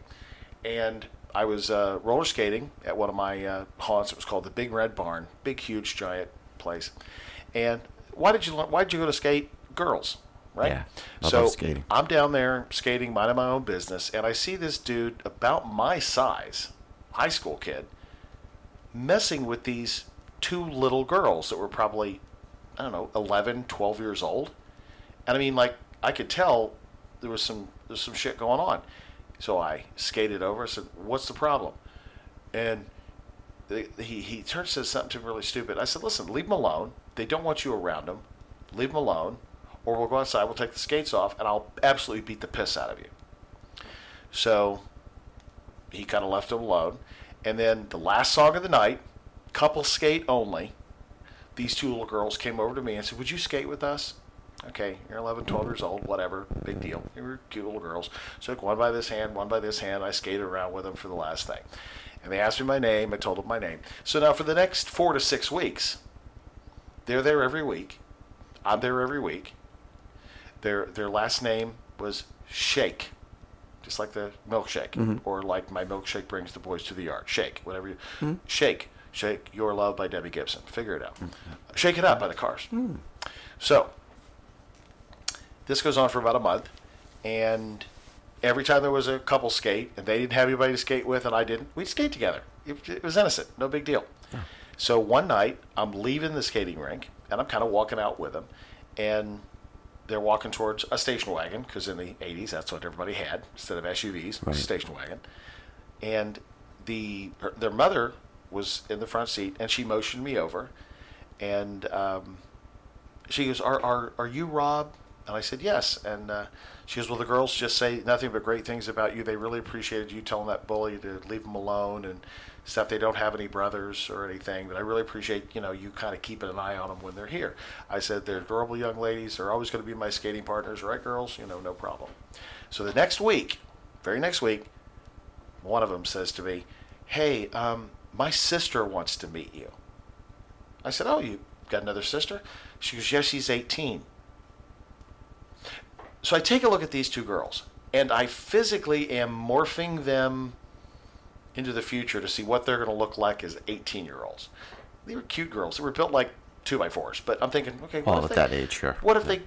Eh, what if they? When they hit what? puberty, yeah, you know you what? know, you have to try you, I'll bet you an 18-year-old version of one of these girls might be cute. And they said her name is Valerie. Cute girl name. Sounds cute. Cute girl name. You know, your wife does not have a cute girl name. Your wife is gorgeous, but she does not have a cute girl name. My wife has an exotic name. It's weird. You know, you don't know too many people with my wife's name. But Valerie, it's kind of like if somebody said, hey, Paul, I'm going to hook you up with a girl named Heather. You're like, I'm down. I'm going to hook you up with a girl named uh, Beulah. Not so much. Kind of like Natalie Portman. If I said, I'm going to hook you up with Natalie Portman, you're like, nah. I'd probably just demand a picture and, and, and figure the name as, as maybe just a starting point. But let's see picture and I'm- then we'll. Yeah, I'm going to hook you we'll up with Winona there. Judd. You know. So anyway, I decide. She goes, well, she wants she wants to know if she can call you, and I said, okay. So I wrote my number down on a piece of paper, gave it to the girls. Next day, phone rings. It's Valerie, their older sister. First thing she says, she thanks me for being nice to her sisters, and that her sisters have told her that I'm cute. And I'm listening to her on the phone. She's got a hot girl voice, Paul. She's just got a great hot girl voice. And he goes, "Well, would you like to go out and do something?" I said, "Sure." I said, "Why don't we, uh, why don't we go to a movie, maybe uh, Friday night?" So, Oh boy. Arthur, I take her to see Arthur. I love anything with Dudley Moore in it because he was actually one of the original. He almost was a Monty Python member. That's how close he came. During this movie, first date, I knock on the door. The door opens, and there she is standing there. And you know what's running through my mind? Please be a sister. Please be a sister. Please be a sister. Are you Rob? I said, Yeah, you must be Valerie. Oh my God. Something was wrong with the gene pool. Different mom, different dad. I don't know what the hell. Some people just don't get that lucky, I guess. It's and sad. She wasn't. Uh, let me put it this way: I, I, I've been out with physically uglier women than her, but not by much. Ringing, So- a ringing endorsement. We go to the movies. During the movies, she has her hands all over me, dude. She is grabbing my junk. Huh. She is all over me during Yikes. this movie. This is our first date. Yeah, we that's hadn't even kissed. That's a turn off. and it was just you know the, and I and that's why I said that was the scariest movie I ever saw because I was just I was terrified during that movie. I mean, I'm surprised she didn't like unzip my pants. That's the only thing she didn't do. That's weird. That's very aggressive, especially for like '81. That kind of aggressive. Like, ah, maybe maybe you didn't even buy your. She didn't even buy a dinner. She didn't buy a popcorn Yeah, first. Exactly. So we Buy- get buy back. a we, man popcorn we and a get back drink. to we get back to her house after the movie, and I get I get I, I figure okay, I'm get to the front door, kiss her goodnight. I can kiss Sure. I can kiss an ugly girl one time. Get in the car, drive skid marks, and get out of there. No, she pulled me in the house, pulled me over to the couch, Oh no! and you sexually assaulted? I was. It was me too. I guess I could tell my story. I was, I was basically assaulted right there. Um, we didn't get to bump into any uglies or anything, All but right. because that would have been bumping ugly. But yeah, so then like um, her sister comes down the stairs. One of the one of the girls. And I'm like, oh, thank God, thank God, thank God. escape. Please, please come down and stay. She kind of goes through in her pajamas, goes gets a drink of water, comes back. Oh, God, son of a bitch, why couldn't she have stayed and talked about the problems in the Middle East? Yeah. something we hey, could what's solve. your political affiliation, Yeah, Rob? something we could solve. oh my gosh! And uh, the funny part about it is, my wife went to high school with her. Oh, weird. Yep. Well, Did- now, did you know at this time any of this stuff? Like, you- had Nope. you met your future wife mentioned at this the point? name Valerie Shake, my wife goes, "I went to school with her." Weird. You went out with Valerie Shake. What I'm a like, oh weird, God, small world. True story. Absolutely true story. That makes it even scarier. What did she tell you? well, back to 1981. This guy finally hit the charts.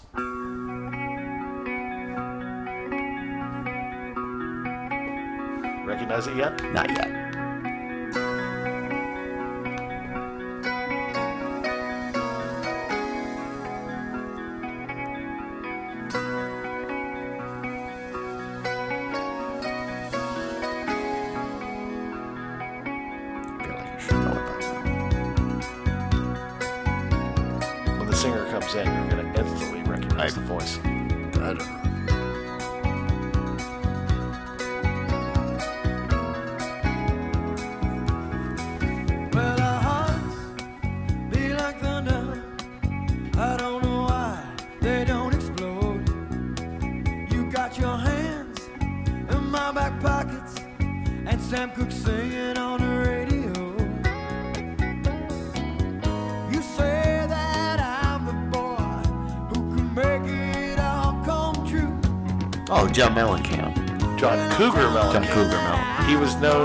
As Johnny Cougar at this point. At this point, he's he's been through a few transformations. Not not quite like Prince, but he's had a couple. There was the Cougar in in, there. in Indiana, where, where I'm from and where he's from, he was named as Johnny Cougar. yeah, interesting. Nobody, Johnny knew, nobody knew him by John, John, Johnny Really? Cougar Mellencamp or none of that shit. That was a kind of a weird tra- change. Maybe, like maybe they thought Johnny Cougar. Maybe they told him, "Man, it sounds. You sound like a, a detective from the '50s or something. We're gonna call you John Cougar Mellencamp." Yeah, I'm a detective. See, Do you My like fruit? Johnny, Johnny Cougar. You like fruit and camping? We're, you're a Mellencamp now. What the fuck is that? no, we tested it. Rural America wants melons and they want to go camping. Something like He that. was, but he was big in Indiana, man. Yeah, no, that's he was. He was uh, like Florida Jimmy Buffett, Indiana's John Cougar. Definitely. No, I know. If I if I find out a party has Indiana roots, I will always play John Cougar. Johnny Jonathan Cougar. I'll use his formal his Reno. formal name. All right, I'm going to give you the last one. Okay. What do you want for the last one? I'm giving it to you. Oh, you have to I'm pick sorry, the last, you- the last one were going to talk about up. for for 1981. Oh, Don't boy. look- Oh, how about a don't song? Look at me like I'm an idiot, Paul. Oh well, you know, you know how I look at people. Um, ooh, well, you know what? You mentioned this group earlier. So I'm gonna go ahead and play. 'em. I didn't realize this was uh, the same year. But here the Go Go's. Dude, I'm telling you what, it's a short list of what I wouldn't wouldn't have done to Belinda Carlisle. Belinda Carlisle. Even I loved her when she was chubbier. Very. She, yeah, she was so cute here, and she was very, very pretty. She was just very, just, she, and I don't think she was thick. She was a little bit heavier than most rock. I love that. I like Belinda. I do. I like. What was what, what was the the, uh, the, brunette girl with the short hair? I don't remember her name. I just, just gotta remember the lead singer. Kim Wheel Wheel Wheelding? Oh. Oh, the other one, Kim Yeah. Wilde. I don't think the other one was Kim Wilde. We're talking about Kids in America. Or you're talking about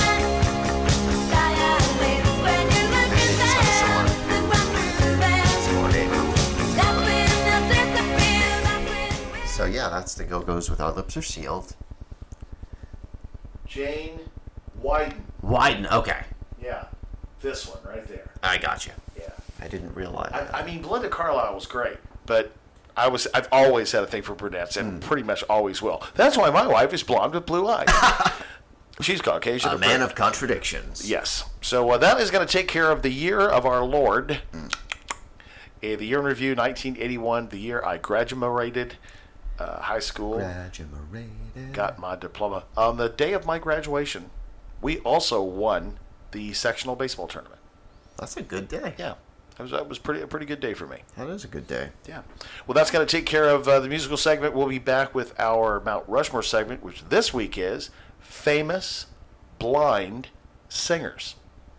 That was going to be interesting. Don't you think? Aha. Famous blind singers. We'll be right back. Stay with us.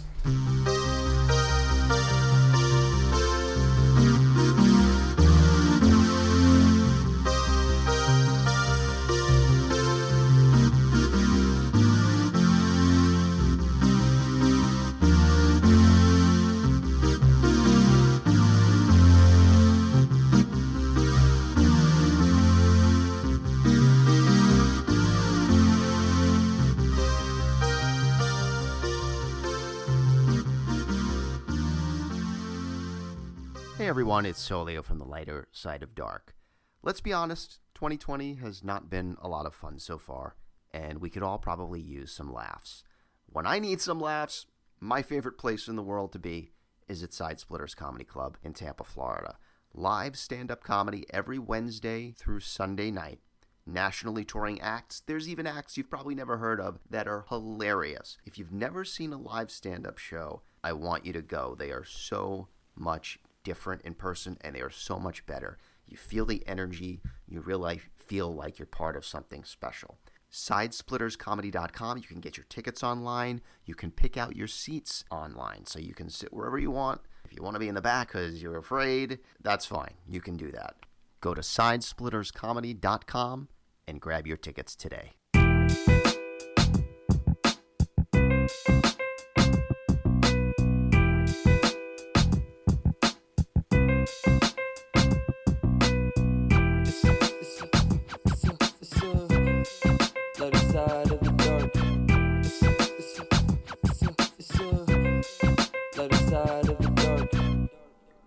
Side Splitters Comedy Club presents our Mount Rushmore segment, where Paul and Rob talk about the top four in any number of categories and themes. Who is at the split, Mr. Paul Solio? Uh, this week, only at Side Splitters Comedy Club, we've got, uh, let's see, the 13th, 14th, that's Nick Mullen. Let's see. Nick, Nick Mullen is an American comedian from the Come Town podcast. That's. That's what it says. From the what? From the what? That's what it says. Wipe that smile off your face. This is a serious podcast. That's, I can't believe what I just read. It's a one sentence promo. I, I was just, you know, a lot of times I'm just kind of reading the the promo, the, the bio that they've provided. you- you're, you're thinking it's going to say he's one of four. Yeah, his family upbringing in, in in Poughkeepsie, New York. Literally anything, but but He was so- dared to do comedy at an open mic night, and the rest is history. He's been featured on Conan O'Brien and Jimmy Fallon. In this case, not so much. Yeah, um, maybe it's that's this is very interesting, and uh, Friday is already sold out. So this Saturday, come see Nick Mullen, the American comedian who hosts the Come Town podcast. Maybe we need to change change the name of our podcast. Well, last night in Family Feud, we asked them about Blankville. Maybe there's, you know, there's maybe there's a Seamanville and Yeah. Cum- and Cumtown. Perhaps Absolutely. I didn't know this was a place, but hey, that's where people go to Well, laugh. you know what? With a promo like that, I can't wait to go myself. that's that's what it is. It's it's a lot of people. I was like, uh, this guy, uh, your your featured comedian tonight, is a stand-up comic from Illinois. From Jizzville, Jizzville, Illinois. Let's welcome him. Oh my God. Okay. All right, it's time to do our Mount Rushmore segment, and we are talking about famous blind singers. Blind. Famous singers. blind singers. There's at least three that are going to guarantee to be there, Carpenter, right. and the the fourth one might be a little bit of a stretch. Then we'll have to figure something out. What I say? We already started rocking our heads back and forth. And it's funny because Ray and Stevie who I'm sure we'll be getting to soon, yes, both have a very distinct way of rocking to their own music. So if you do doing a Ray versus a Stevie, And this song was a massive hit for Ray Charles, but it was a song that he kind of made up at the end of a concert to fill time. Really? Yeah. Just sort of an ad-libbed, bluesy riff, but he's that damn good. And if you notice when the song, it's really pretty much him, and then other instruments start adding their way in because they're listening. Oh, okay, I see what he's doing. Let's do a ball, ball. I wonder if he wrote "Mess Around" the same way because it reminds me a little of how that, that just such a gifted blues sound. No, actually, "Mess Around" was written by uh, uh, Ahmet Ertegun. Really? Okay, so it's not an original. He he actually wrote it and asked Ray to perform it. But man, does he perform it? You can see why he'd be like, "Oh, Ray, could you play this?" Because I think you're the only one that can handle this. Yeah, he said he goes, it's, it's, it's slide piano. Yeah, Familiar it's with slide, slide, and, it's and tough. Ray's like, I was raised on slide Yeah. piano. So Ray could probably play ragtime if he ever wanted to. I don't know if he ever bothered with it, but I'm gonna send you back to Arkansas. So Ray Charles, got to be the first head we the carve legend. in the Mount Rushmore of, uh, of artists, uh, uh, blind singers. yeah. By the way, how do you pronounce it? Singer or singer? I I, I don't do the hard sound. I just singer. singer. Yeah, I soften it. I I, don't know. I see like on some of these shows, you're a really good singer. singer. I guess I'm going to put your your compact discs in my cabinet. people who are just being. I like articulation is important, but My wife says my, my wife says cabin, cabinet, cabinet cabinet. Cabinet. Yeah, to me it's cabinet. Cabinet. Yeah. Cab and then net cabinet. It's Certain syllables get smushed. Could you please get me a bowl out of the cabinet? I go. I will get you a bowl, Work smarter, not harder. That's the and whole- I'll show myself to the door. So syllables just add work. well, you let the cat out of the bag with number two. Sure. Not a huge shock, but the other greatest. There's two greatest. I love the way the keyboard comes in on this. Sounds like a harpsichord. Like an actual harpsichord. I wonder if he was like, just give him this, he won't notice. Yeah. I'll have to look up what setting that he uses because it's a pretty funky 70s. Is that a clavy, maybe? That might be a clavy. Either way, it's Stevie. So, um, Howard Wolfgang. Is Wolfgang a big fan of a blind singer? Well, yeah, he loves blind singers, but when he plays, you know, Stevie Wonder, he, he has to play. you have to say that's right. The Glockenspiel is how Wonder. Stevie Wonder. Yeah, Stevie Wonder with a V. Yes. Uh, and I Sometimes play. you have a W, but that's a W is military. Yeah. I don't know how to say it. Americans do. So I you put out the Glockenspiel and I play Superstitions, and then, um, you know, nothing bad happens that way. Absolutely. So nice to know that the blind guys are a big fan of, uh, of Wolfgang's a big fan. sure. so Ray Charles, we would car- we would tell him we carved him on Mount Rushmore, and then never really did it. hey Ray, you're up there. We got would say, Can I go up and feel my face? Uh, no, Ray, we don't. Uh, just don't trust it's us. a national park, Ray. It's a spitting image, Ray. It's a national park, Ray. Oh. and Stevie Wonder is going to be the second one, kind of looking the other way. Mm-hmm. Maybe maybe bobbing his head with his sunglasses on or something. Yeah, th- we would have to carve them kind of at an angle, Uh-huh. we? You have to have Stevie bobbing and, and, and Ray Ray weaving. I've got one here that I don't know if you uh, would agree with me, but in my opinion, this guy has got to be there. This is Bocelli. This is Bocelli. Gotta have him there. Con te partirò. To me, these are the the three guaranteed that people should know and and and have produced the body of work to support it. So yeah, Andrea Bocelli, famous. Like certainly not the same style. When I think of Ray and I think of Stevie, I don't necessarily think of Andrea. But if you're listening to opera, He's without a doubt one of the most famous Italian singers on the planet. ever, I would say. Yeah. So I, I don't think there's any doubt Even if you've never seen an opera in your life, you've heard of Andrea Bocelli and you're probably aware of his line. And I loved it in Step Brothers when Will Ferrell covered this song with uh, what's his name O'Neill behind him uh, playing the drums. It was absolutely hilarious. Yeah, Will Ferrell, when he commits to something, it's pretty damn funny. Have you seen the Funny or Die skit with Will Ferrell and Pearl, his his niece, called the interrogation?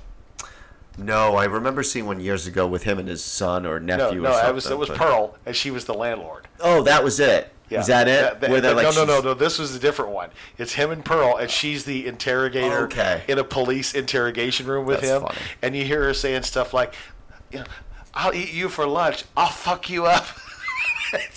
Look it up. It's it's Will Ferrell and Pearl, the interrogation. Nice. Audience, you will absolutely I'm love sure. it. I love Will Ferrell. Now, uh, before we get off of Bocelli, you're supposed to say, "I didn't know we were on." Well, we are. What? Um, this is a beautiful song that people should become familiar with. This is the song It's Impossible, done in Spanish. And he is with Christina Aguilera doing this song. It's called Somos Novios. Somos novios, pues los dos sentimos mutuo amor.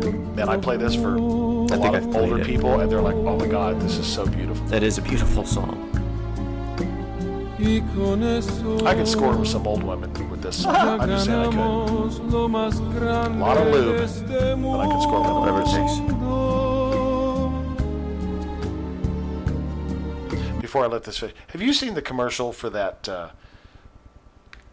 deodorant in a tube? Oh yeah. And the lady talks about where she puts it. Dr. Shannon Klingman putting it up, dude, deodorant in her butt cheeks. Yeah, she actually says on the commercial, I put a little on my underarms, a little on my inner thigh, and on my butt crack. Uh, oh, under boob. She goes under boob and butt crack. In a commercial. In the 50s, the TV would have exploded at that They've- moment. I noticed they've pushed it a little bit because when Lume, I, I, there were commercials for Lume a while back where she was a little, a lot more subtle about it. You can use this anywhere you have odor that Yeah. you wish you didn't. Now And now they're I like, put yeah, some on my butt. underarms, my under boob, my inner thigh, and my butt crack. I, I rub it on my tits. I, like, Jesus, lady. I hate to break it to you. If you got smells at all four of those places, not interested. Maybe Sorry. shower first, then use a little. But my God, you just really want to sell tubes of deodorant. Anyway, back to Andrea Bocelli's beautiful, beautiful rendition. Somos novios. Now I'm letting this play so you hear Christina come in because she doesn't overdo it in this song, and I think it's Which is rare. with a guy who actually could probably blow her out of the box. And and he's not. She's not going to want to try to show him up by like. Yeah, it's true. And she'd be so much better in my mind if she would just tone it down. Just a little. I know she has the power. It doesn't mean you have to use it every time you swing. And listen to them harmonize Oh, she's wonderful together. It's. I think it's the style I wish she would change for me, but she can handle it. So that's Somos Novios, which translated in English is It's Impossible.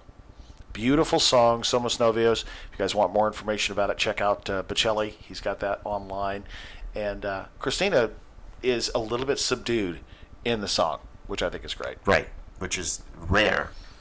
And uh, she still sounds powerful. That's the thing. She can tone it down 50% and still sound. I have got the fourth one. At least I think it's the fourth Okay. one, and and everybody knows him. Everybody knows this guy, Mm-hmm. and I, and they he, they know him by one song, but they I know who I he know the is. song. Oh, okay. There's another one Okay, good. with a similar The one I'm the one I'm petitioning that we carve to make sure the Latinos are respected is Jose Feliciano. Jose Feliciano, ladies and gentlemen. He did have some other hits that, that charted top 40. Uh, he did a cover of a Doors song. Really? Yeah, I'm, I'm Oh. actually, I'm actually going to look that up real quick. That's interesting. Oh, he did Light My Fire. Really? Yes, he did a cover of a Doors. Song. I'm actually gonna have to go listen on it. I'm gonna play it for you right now, Paul. Why? Because I can't. Jose Feliciano. Here we go. And he's still up. He's still alive, by the way, in case you were wondering. Oh, nice. Yeah, that Spanish guitar version of the chords.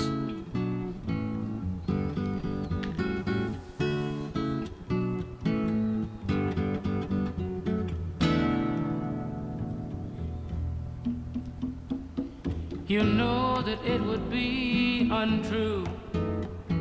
You know that I would be a liar. A little reverb in this song, you think? Touch. Do you know he is the music artist? Girl, we couldn't get much.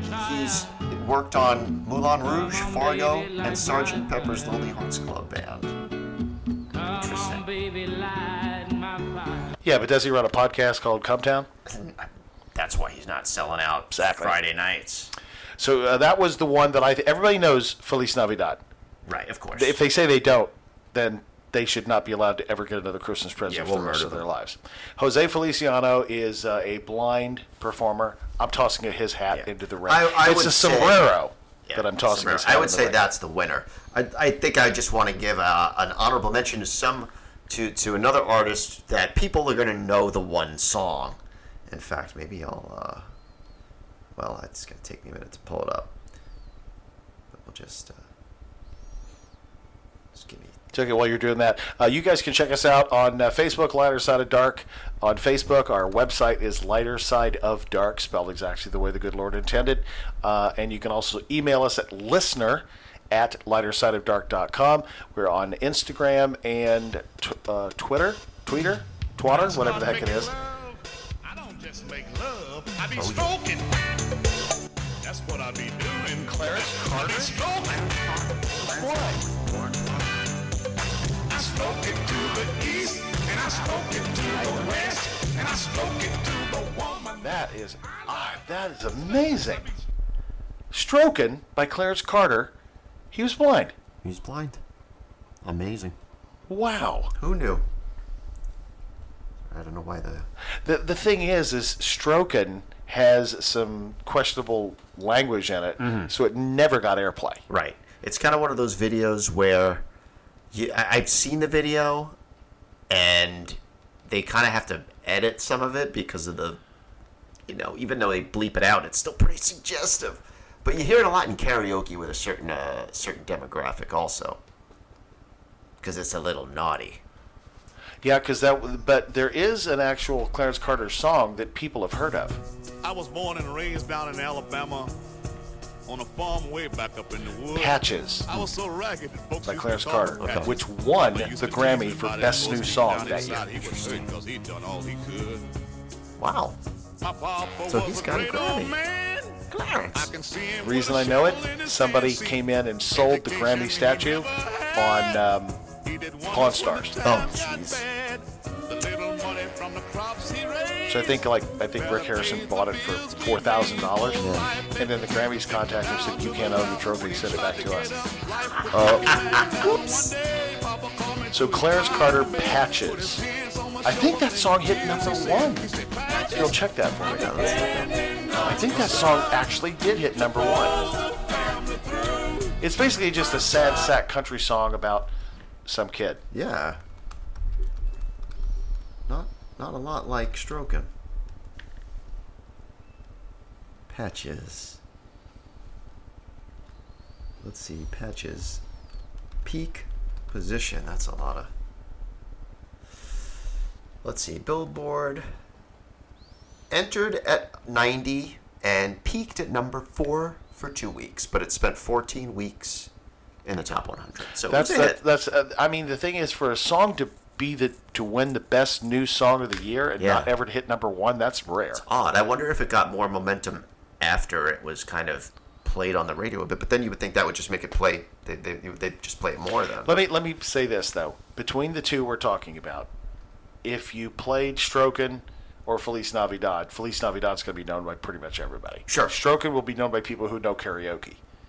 Because it is a popular song. Yeah, no, I, I wouldn't put him above Feliciano, but I thought it was worth mentioning him because I didn't, I did not know he was blind actually before uh, recently, and now here you go. There we go. So uh, yeah, I think I think Jose is going to be up there. So we've basically got we got an Italian and a, and a Spanish man, Yep. and and two black fellers. We got th- them there. We're represented. Ain't no white fellers. Ain't no white blindies, but oh well. Ron, Yeah, well, what can he say? I mean, we could always go poke Barry Manilow. Ron, Ronnie Lee Milsap. Oh, now there's a good one. I don't know if I would. I don't know if I'd knock off uh, Jose, but we- yeah, Mil- Milsap had maybe a little bit more commercial success. Maybe, but people wouldn't know the name. Right. Whenever I play Lost in the 50s tonight, somebody always comes up and asks who it is. Mhm. They love Right. the song, they know the song, but they don't know who sings it. so maybe maybe he's just worth. I think it's just worth mentioning people who aren't aren't on So we the got a bunch of people up there wearing Wayfarers. Uh-huh. this this uh, segment is brought to you by Wayfarers sunglasses. so guys, that is going to take care of uh, episode six, season eight. We are only now going to be. Uh, two episodes away from our 100th episode, which will be a live call-in show. Uh, so please send your uh, viewer mail to listener at lightersideofdark.com. Check out and vote on our remake or not to remake segment uh, this week. We would appreciate that. And if you want a sticker, we still got some stickers left over. Uh, send a self-addressed stamped envelope at SASE2 uh, LSD Podcast 4142 Mariner, like the seafarer, Mariner Boulevard, uh, Suite 113, Spring Hill, Florida 34609. That's what they say. Well, Solio, uh, anything you got to say before we uh, say goodbye to our listeners? I, it's been a wonderful, wonderful stretch here of game shows and podcasts, and may it continue another week. Absolutely. Uh, good Lord willing, and the creek don't rise, as they say. So uh, that's going to take care of it, guys. We will see you back next week. Solio, it's been a pleasure working with me. Oh, it has, hasn't it? This is Christopher Walken. And I want to tell you, you're listening currently to the lighter side of Dark podcast.